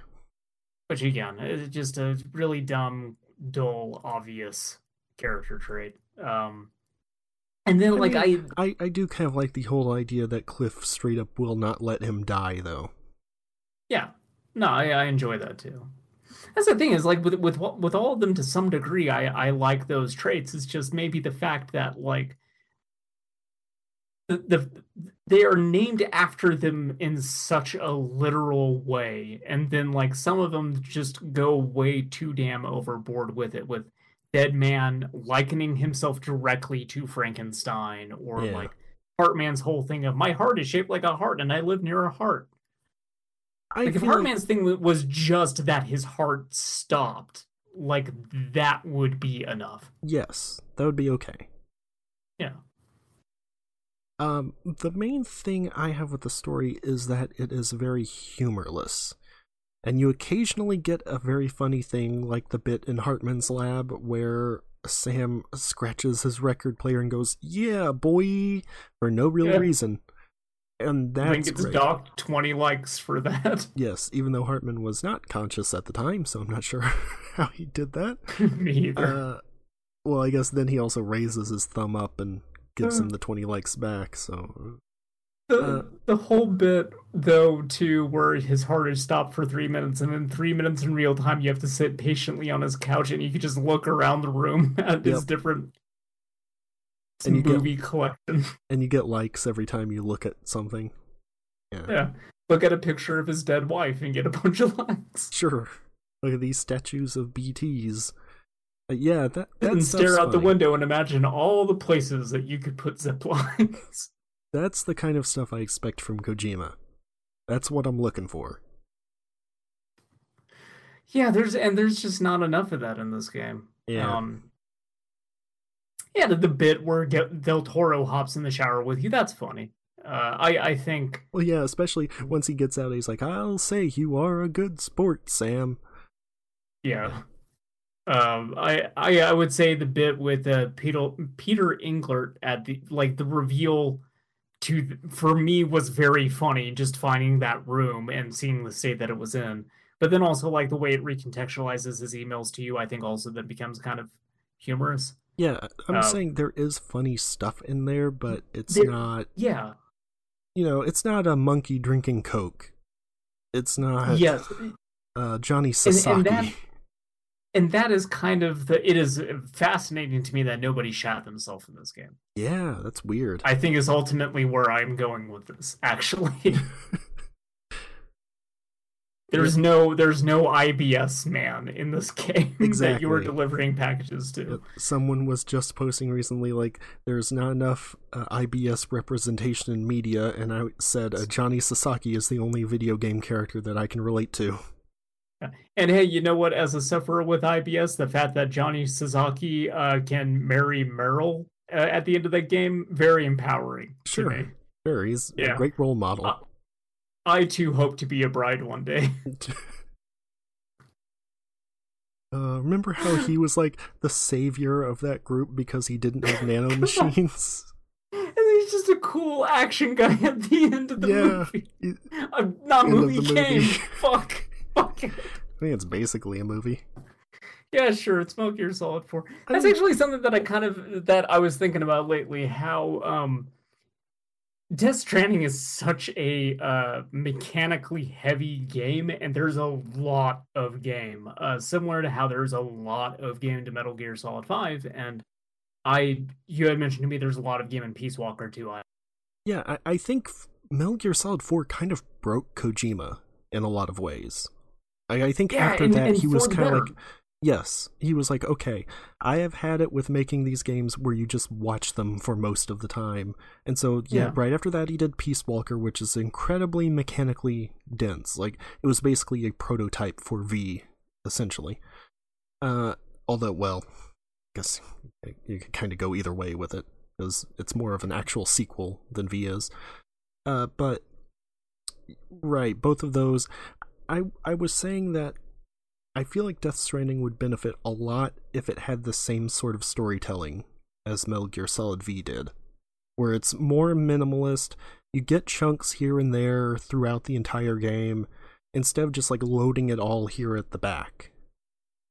Yeah. Um no, kind of where I was going with Metal Gear Solid 4 is I think that when you look at the first two chapters of that game from a more mechanical like gameplay standpoint, I think you get like a nugget of what Kojima was like where he would ultimately go with Metal Gear Solid 5. Like Yeah. where I- th- like- this more of like a non-linear this is a much more open space there's a lot more things you can just go and do but the problem with that game was you could also break those chapters up into a small set of maps and then when you ran through those in about an hour you had four hours of story so by the end of the game there was very little game there uh, and then that has exploded in the opposite direction uh, with the games that he's done since then and that's for the better like I, Yeah. i'm glad that the, the kind of what he laid out with Metal Gear Solid 4, I think what ultimately his vision with Metal Gear Solid 4 was was going to be, he's eventually got there. Well, Uh, MGS4. and I like, wonder how much of I think I really like the beginning of that game, like all that bit when you're actually playing it in the Middle East, yeah, and the very end with like the farewell to Snake and all of that stuff, like the bit in the graveyard. uh, It gets really exposition-y, but that actual Yeah. bit of him there with Big Boss is really good. Everything in between is utter garbage. Oh yeah. Yeah, but I mean, like, eh, that's uh.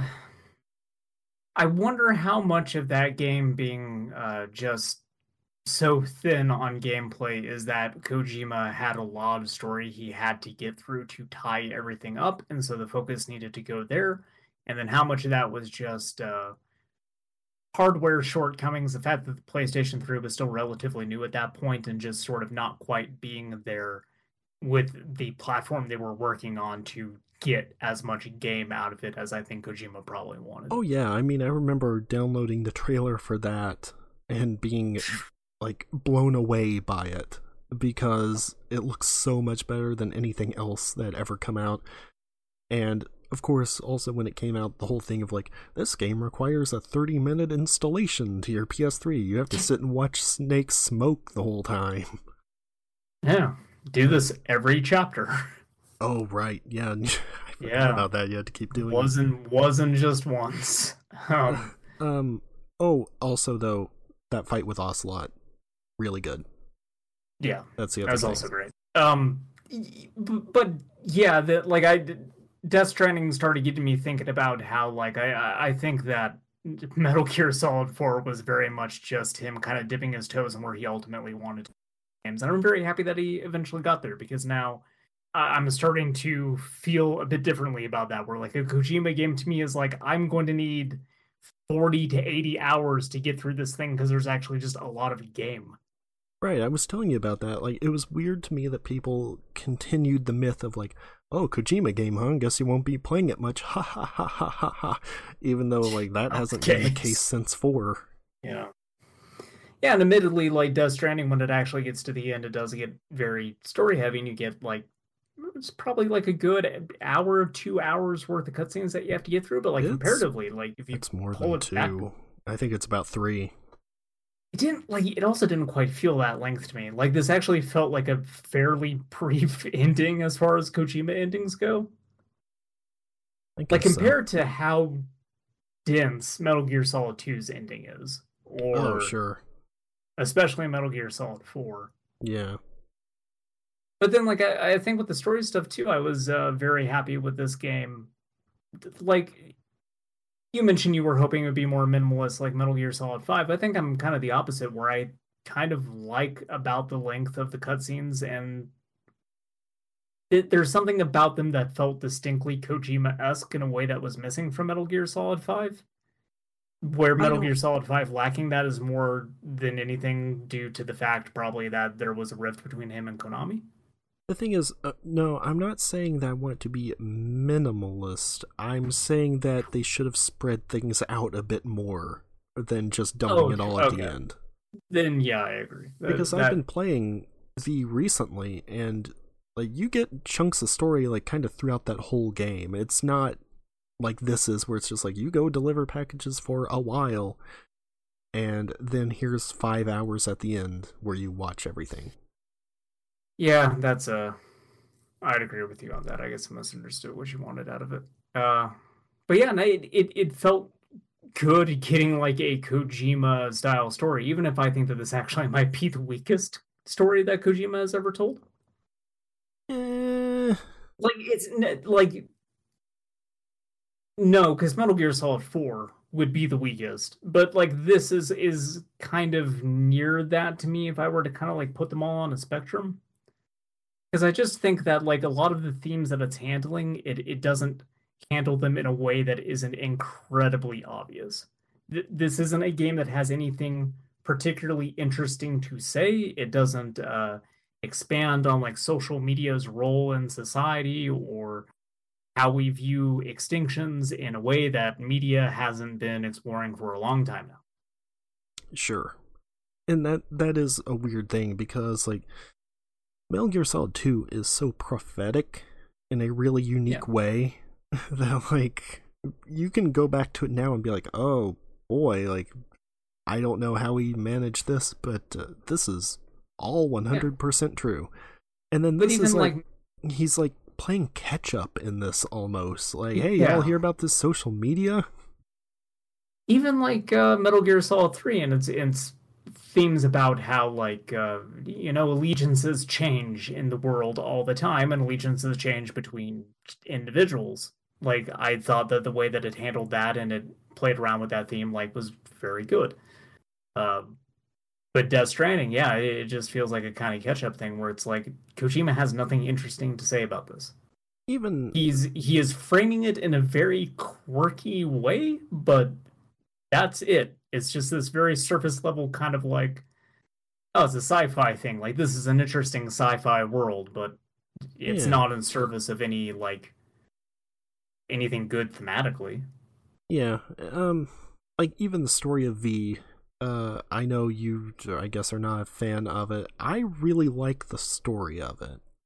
Um, like the whole thing of It's- like, here's this imposter who is being manipulated in order to take the fall, and like all of this, the stuff about the vocal cord parasites is good and weird, and there's something to that. And like, yeah, it's unfinished. The stuff I don't really care about that because the stuff that's not in there really doesn't matter to me. Um, but no i i i don't like hate the story of metal gear solid 5 or anything it just feels more like it's incomplete to me it, it feels like there was meant to be more there and there is because obviously there was that whole chapter but but it's just like it's like baby liquid snake ran away and they go to get him back. Like whatever who cares? I- that's not related to, to the main thing. to me it is more that when you get past the skull face stuff you are done with the story. Every but there's still stuff that is happening afterwards and it feels like it is building towards another crescendo that it never reaches. Okay. I guess so and like that that is my issue. My issue has nothing to do with uh, vocal cord parasites. That's a wacky weird dumb thing. Like i'm fine with that. That's neat. I the imposter stuff like uh, i could kind of take it or leave it but like there's not really anything with its narrative that just rubs me the wrong way and makes me outright hate it. I'm not one of those lunatics that are out there that i've seen a lot of lately that now retroactively have a very negative opinion of metal gear solid 5 okay. There's Why a lot of people who just, say to that's suffer? There's a lot of people who say that's like outright a bad game and i do not understand that at all. No they're just just mad. You want to see an outright bad game play metal gear survive. Oh no. We promised to never talk about that. Well too bad. Oh yeah, yeah again you want to play an outright bad game metal gear solid 4 there you go. Sure that's it that's the especially bad that- because it tricks you into thinking it'll be good at the beginning it's like exactly two-fifths a good video game uh-huh Anyway, Death Stranding though is a game that uh, by no means I should have found to be a good video game. But I enjoyed. it So here's the thing. Uh, here's something I want to ask. Do you think Sam being stupid is an intentional commentary on, like, we're going to have the player avatar not understand anything that is happening at any point? Possibly. I think. Okay, I'm putting my tinfoil hat on. I'm going to give Kojima a little bit of credit here. Okay. I wonder. I yeah, just just a little bit though, because everything else in this game is is again dull, dumb, and obvious to a point that I don't think Kojima's conscious of this at all. I don't think this was his intention, but this whole game kind of uh, centering around uh, our current state as a society, what social media has done to us. uh, Kojima's in- in- saying we live in a society and then going to see Joker. That's that's right. Um, no, it, th- that this is about uh, social media and the way that we are kind of uh, viewing all like the doom and gloom that's ahead of us in a very pessimistic way. That it's very difficult to be optimistic about anything anymore. We're becoming less connected. Blah blah blah. What if Sam, being a dumb, dumb, stupid boy, is that we also live in a society where people need everything fucking explained to them in excruciating detail? we live in a society where people make a lot of money explaining movies to you that don't need to be explained. People like sleeping their way through media, understanding none of it. Frozen And 2's then the ending other- explained. Yeah. What if what if Sam is the guy who those articles about like is there an end credits at the end of this movie from 10 years ago? Like articles are designed for.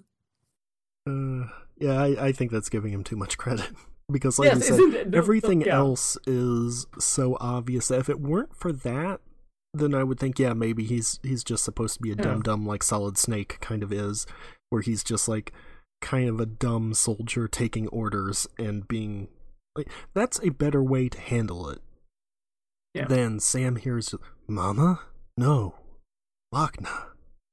I also think that's not being fair to Solid Snake, who is just naive uh, and overly trusting, but actually is very wizened by his experiences in the world. Whereas Sam uh, seems to have problems with faces. sure. Uh, also, to be fair, could be a brain condition. I don't know if that's the case. I'm so sorry, Norman Reedus. I think it's funny how there's that um that hologram from Die Hardman where he takes his mask off real quick, just be like, "Hey, check it out, I'm not burned." And then later they have another reveal of him taking off the mask dramatically after you've Yeah. already seen him as John in the flashbacks and stuff. It's like, yeah, yeah, Yeah, and my, and my understanding of that whole thing was that he did not want the president to know who he was, even though they knew each other intimately. yes, he was like her personal assassin, basically. Yeah, so it, is the president really that dumb that just putting on the same skull mask that she also wore, by the way, Yeah, is enough to dupe her into thinking, oh, well, this is a totally different man. I mean, I've they, never met this person in my life. they sort of mention offhandedly that he like altered the records to make it like erase his previous identity and make the new one. Yeah, but, But yes, she he did she not should know. alter her brain. I know it. It's the same thing as the Dark Knight Rises, where they're looking for that thing that will delete uh Selina's criminal record. Except also everybody knows. Oh, you mean the Catwoman clean is. slate program, That's the right. perfect program for a master criminal who would want to erase her record?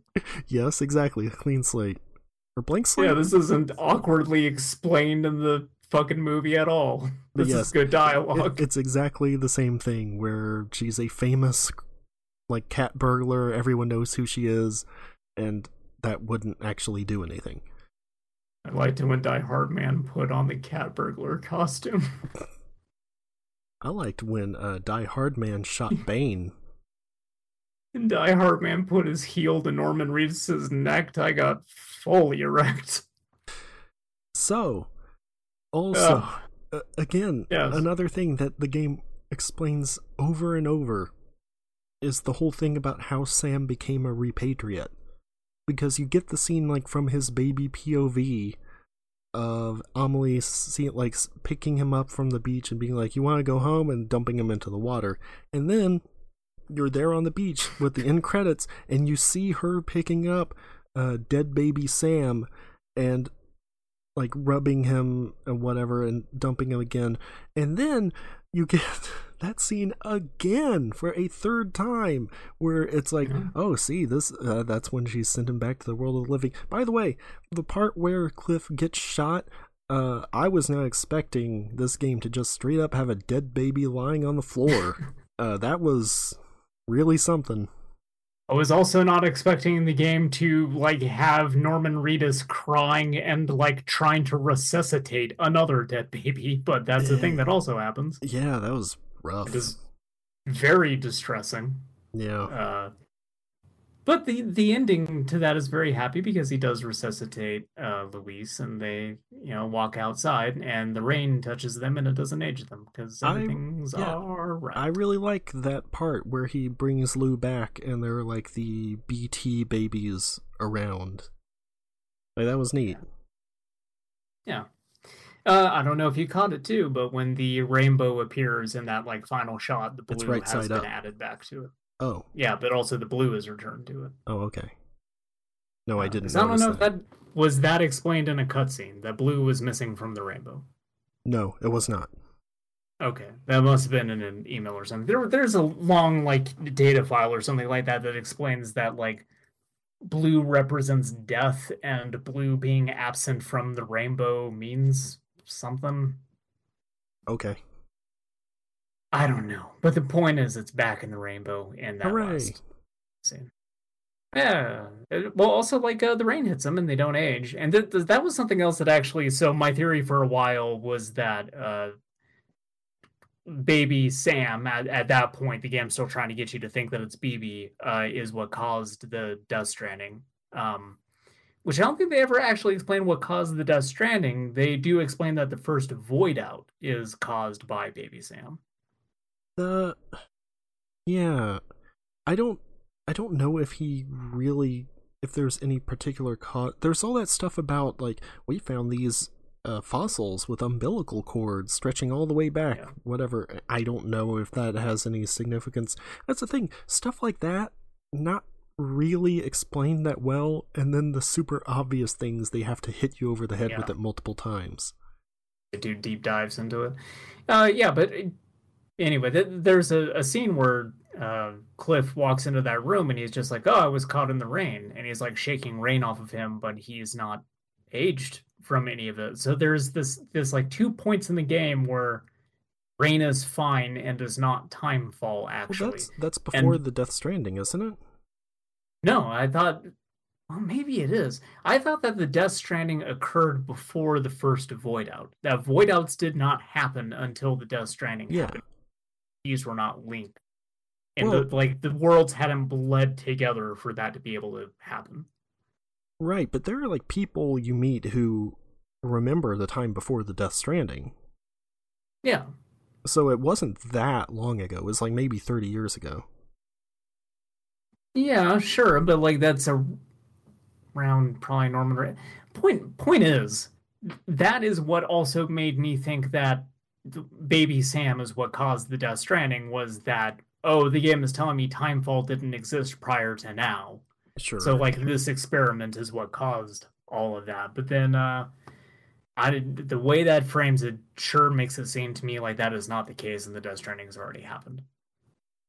So- Yeah, sure. I don't know what the significance is of it at two points in this game, Timefall doesn't do what it's supposed to do. That's something that's kind of stuck with me afterwards. It doesn't make sense to me. Well, I, I think definitely the thing at the end is that I think it's after the stuff with Amelie that the timefall is actually taken care of because there's the bit where you're leaving and Fragile's like, "Here, you won't be needing this umbrella anymore." So maybe you can answer this for me because I've not played around in the post game. But uh, what happens is you get a chapter 15 that does not have an ending. Uh, it's just the post game. You can continue to make deliveries. Takes place after Amelie has uh, been sorted out, uh, but before uh, President Die Hard Man's inauguration. Oh, that's right. Yeah, So, it's, it's like two weeks Does earlier. time? Yeah, but is Timefall not still a mechanic? yeah, it. I forgot about that. See, Yeah. it makes no sense. Well, maybe it could be resurrecting Lou is what does it then. Yeah, yeah, maybe. Even though I also think that wouldn't make sense because other people have been resurrected, like Sam, and that didn't. But but Lou's special I don't know. somehow. I think know. I think more accurately, he just wanted something very nice and pretty and symbolic to go out on, even though it did not make sense within his, like internal universe. Nah, I think it definitely there's something that stopped it. But Okay. as for what, Well. I don't know. Yeah, Again, I I, know. have not read any of that stuff. I will eventually. Um, but Yeah, maybe it's in there.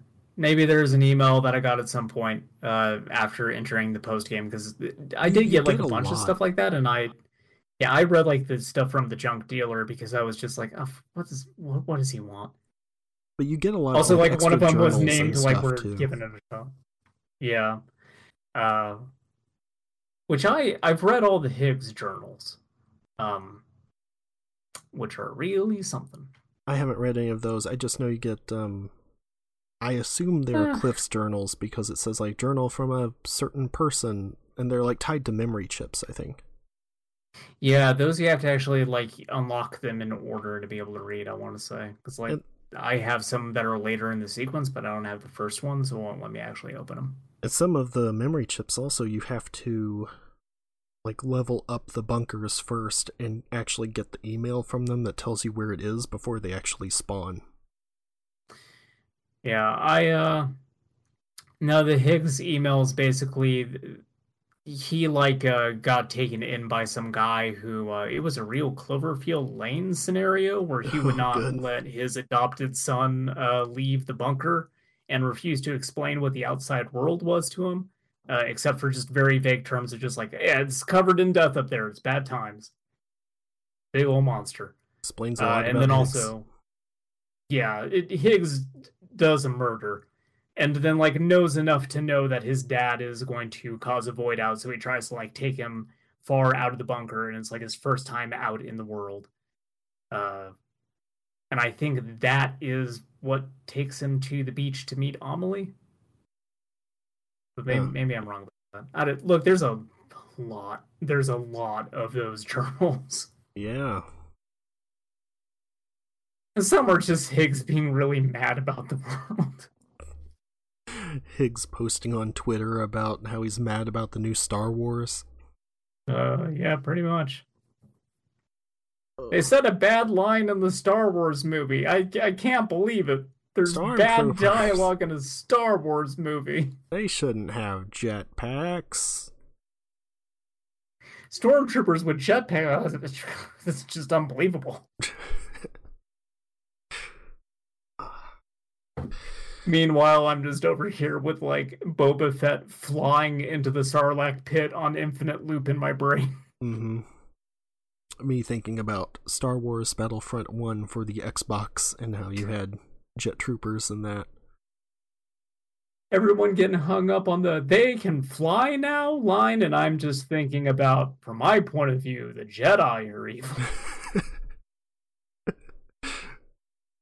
spinning Oh, that's a good trick Oh, boy. now this is pod racing I I was going I I kind of thought it'd be a bit of a spoiler to have an image of uh the zip lines and stuff, but I took a screenshot of like flying through the air near the mountains and I was going to post it with uh now this is infrastructure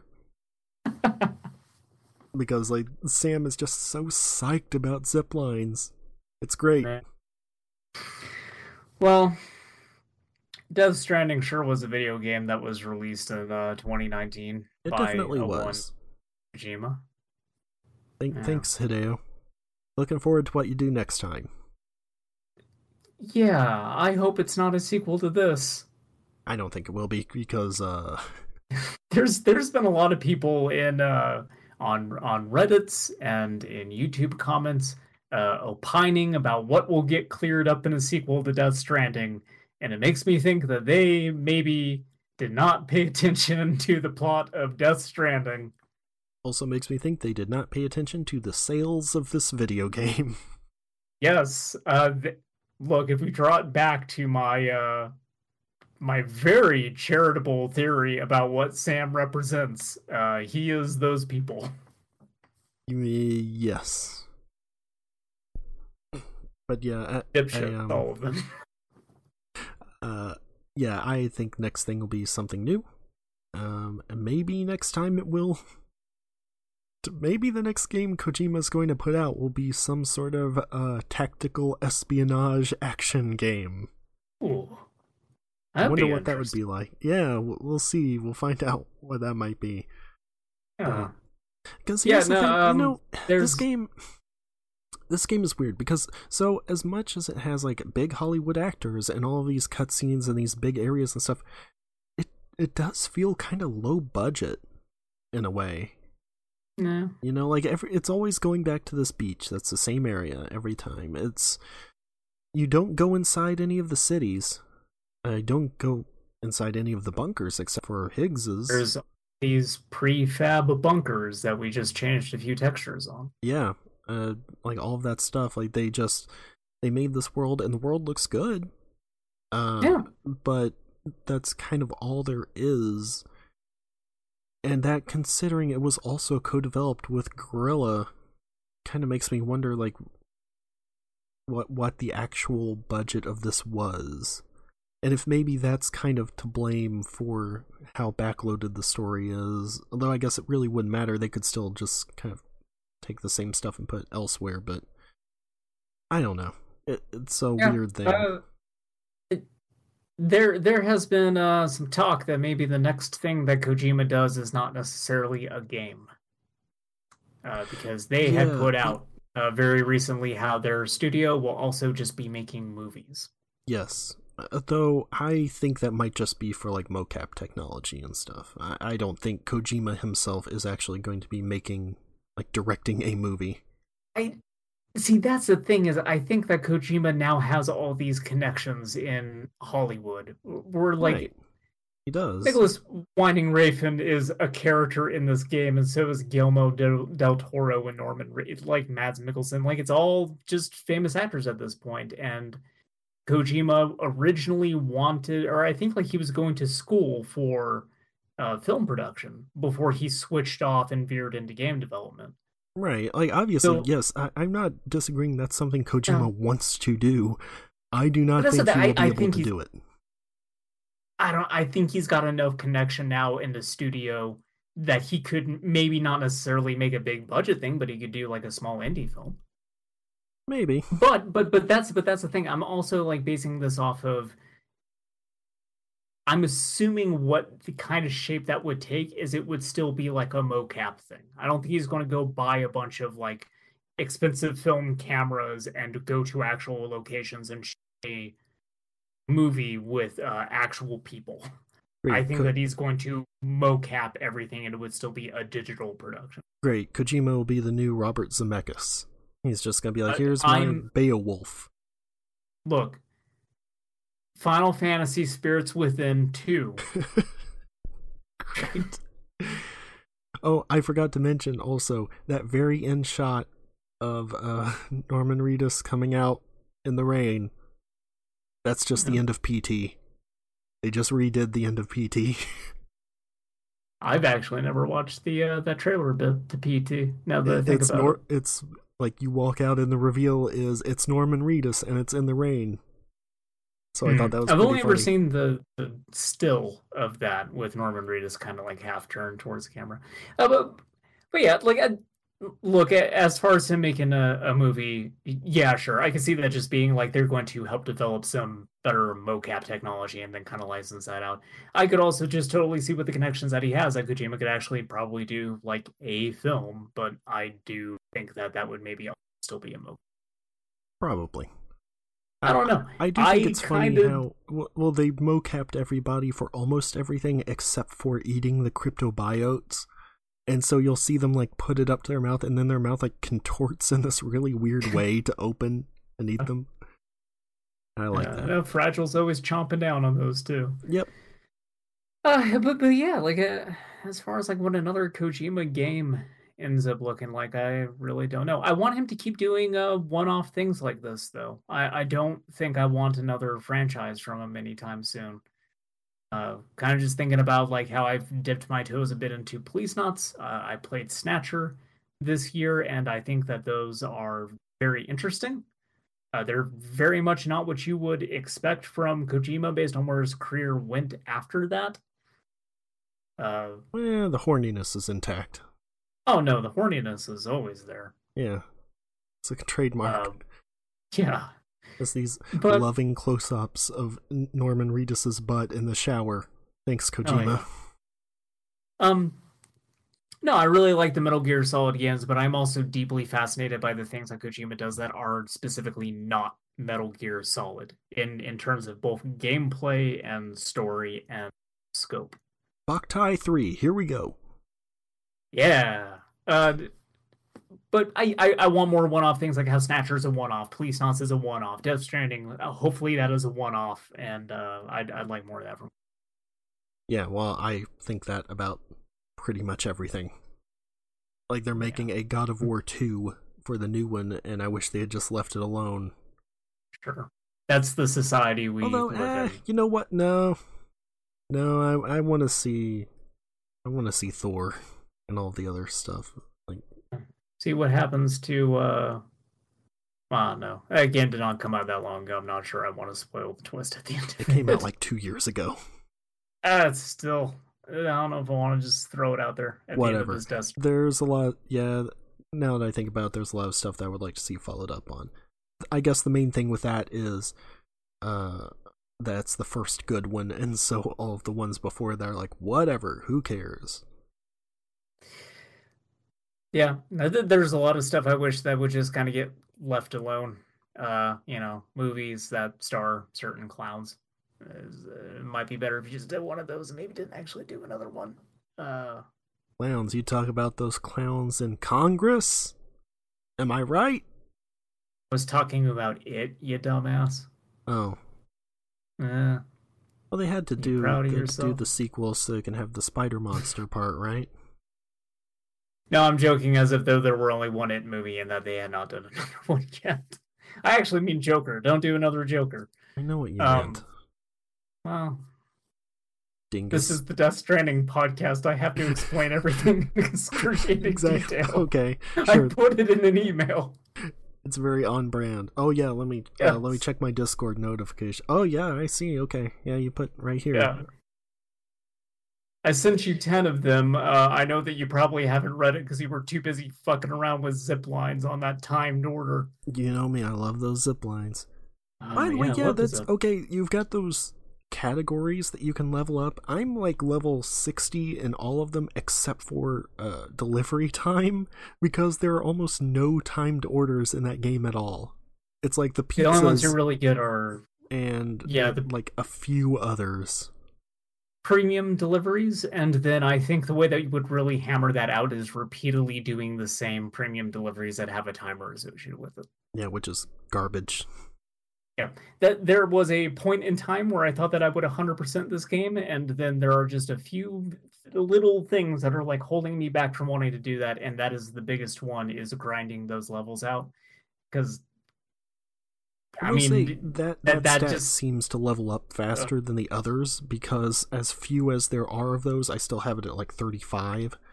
So it just still seems like so much busy work to me. In a game Yeah. that is entirely busy work, yeah, like Yeah. th- that that little bit of added extra busy work is actually where I draw the line and say I'm not going to bother doing that. Um, okay. Yeah. Well, again, I I'm surprised to even uh, actually beat this game because, uh, as I mentioned in the last podcast, there's not a single thing about Death Stranding that you could pitch to me that actually sounds like a video game that I want to play.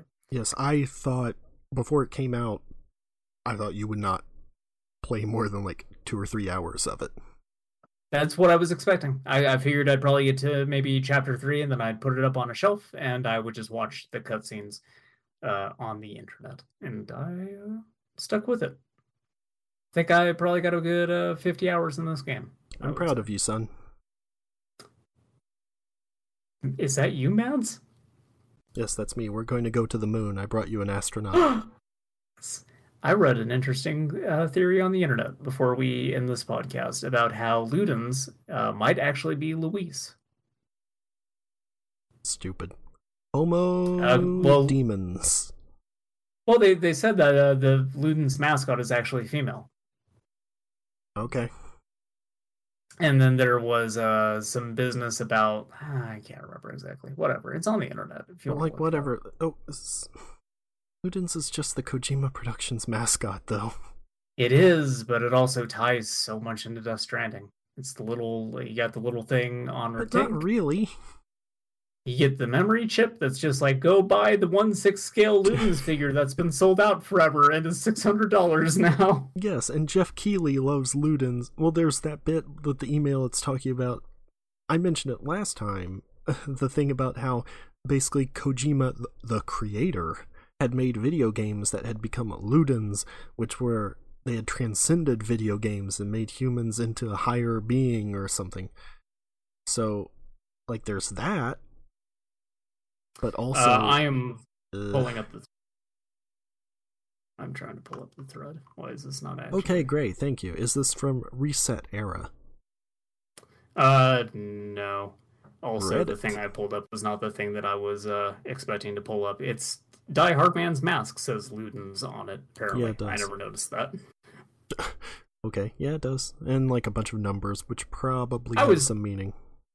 Too busy focusing on the fact that that mouth moves on the mask. Yeah, I really like that because it also it doesn't move perfectly with his mouth. It just kind of flaps up and down, almost like he's a really bad ventriloquist.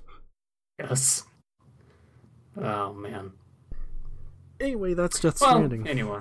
Yeah. Uh, final thoughts on Death- sum up your feelings on Death Stranding. I like it. Um, Oh, room for improvement, but Mm. Overall, good. Uh, I also enjoyed the game quite a bit, and I mean the the game part of it. I genuinely enjoyed. Uh, definitely a podcast game for me, hmm uh, especially after I built all the zip lines. I was pretty much just listening to stuff because there's like nothing to do. Yeah, I've been Um, listening to the audiobook of Heir to the Empire. Hmm. It's good. Actually so it's been less podcasts for me and more YouTube videos about like true crime stuff where like families are getting murdered. So Don't get into this. Don't. I'm no, I'm not going to explain any of it because all of it's horribly depressing and disgusting.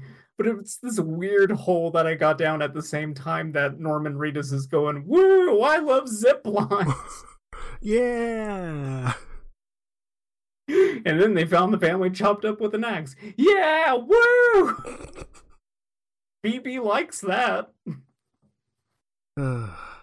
Thanks, Phoebe. Yeah, but uh, the, the story just. Uh, I'm very conflicted about the story. I think there's a lot of quirky stuff in there that I was badly wanting out of uh out of this game. Uh, It feels like a return to form in some ways in in the way that Kojima's handling his narrative. And then in a lot of other ways, I think it's one of the weakest narratives that he has ever put into a video game. It's very obvious at too many points in the game. Uh, ah, Right. The the thing I would say is that I Uh. like the story. The way it is told is terrible. that is the the best way to to sum it up for me. My my brain is rapidly shutting down because I've talked about Dust Stranding for two hours. Yes, it's been too But long. but yeah, I I agree. That that is kind of the, the sense that I got leaving this game is just like th- there was a better story here than what was actually told. Yeah. So bummer. A lot of mads though. That's so right. five that's, out of five. And that's good because I was not expecting that much Mads in this game. Yes. Unfortunately, he kind of disappears. Well, like literally disappears, actually. But Well, anyway, we'll be back. Uh, this will go up probably the same week that we recorded, right? yeah, I'll try to get it out today, which is the 26th of November. Remember, remember the 26th of November. Uh, Yeah. gunpowder, treason, and plot. I see no reason why it should be forgot. Uh, yeah, so we'll, we'll have like a, a few more episodes of uh, ARP that'll go up, uh, talking about some more old video games. Maybe one of those will also be a game by a one Hideo Kojima. Maybe one of them will actually be a discussion of a movie that we like for most of it. Yeah, maybe. I mean, Maybe. there's no way of knowing. We've not done any of this yet. There's no earthly way of knowing. yeah. Uh, and then when all that's done, uh, we will have Game of the Year discussions, and Death Stranding might come up Hold a few on. times during Wait that. a second. Or, They're what? huh? Not Game, Game of the Year. of Game of the Year. The Golden Gizmos. Please, you have to Golden use Giz- the trademark name. I'm very sorry, I forgot to forgot to keep it on brand. That's right. Oh yeah, well, we'll be doing the Golden Gizmos, uh, our our end of the year Game of the Year discussion, and uh, maybe some gizmos will be awarded to Death Stranding, or maybe we will snub it through the entire process. I feel like the truth is somewhere in the middle. As it is with most things. yeah. Uh, and we will We're also Death have Stranding uh, the- centrists over here. yeah. I don't know about you, Larry, but uh, I want to make America whole again. I put it Oh. on my hat. I'm getting out there to rallies. Yep. Hashtag Mawa. I'm getting way into Reconstructionism, and I don't see a problem with that at all. Uh, it's a very different type of Reconstructionism, but uh, okay. You'd understand if you played the game.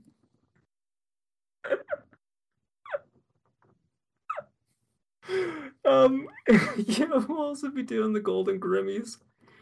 Or maybe Death Stranding will also come up. Maybe.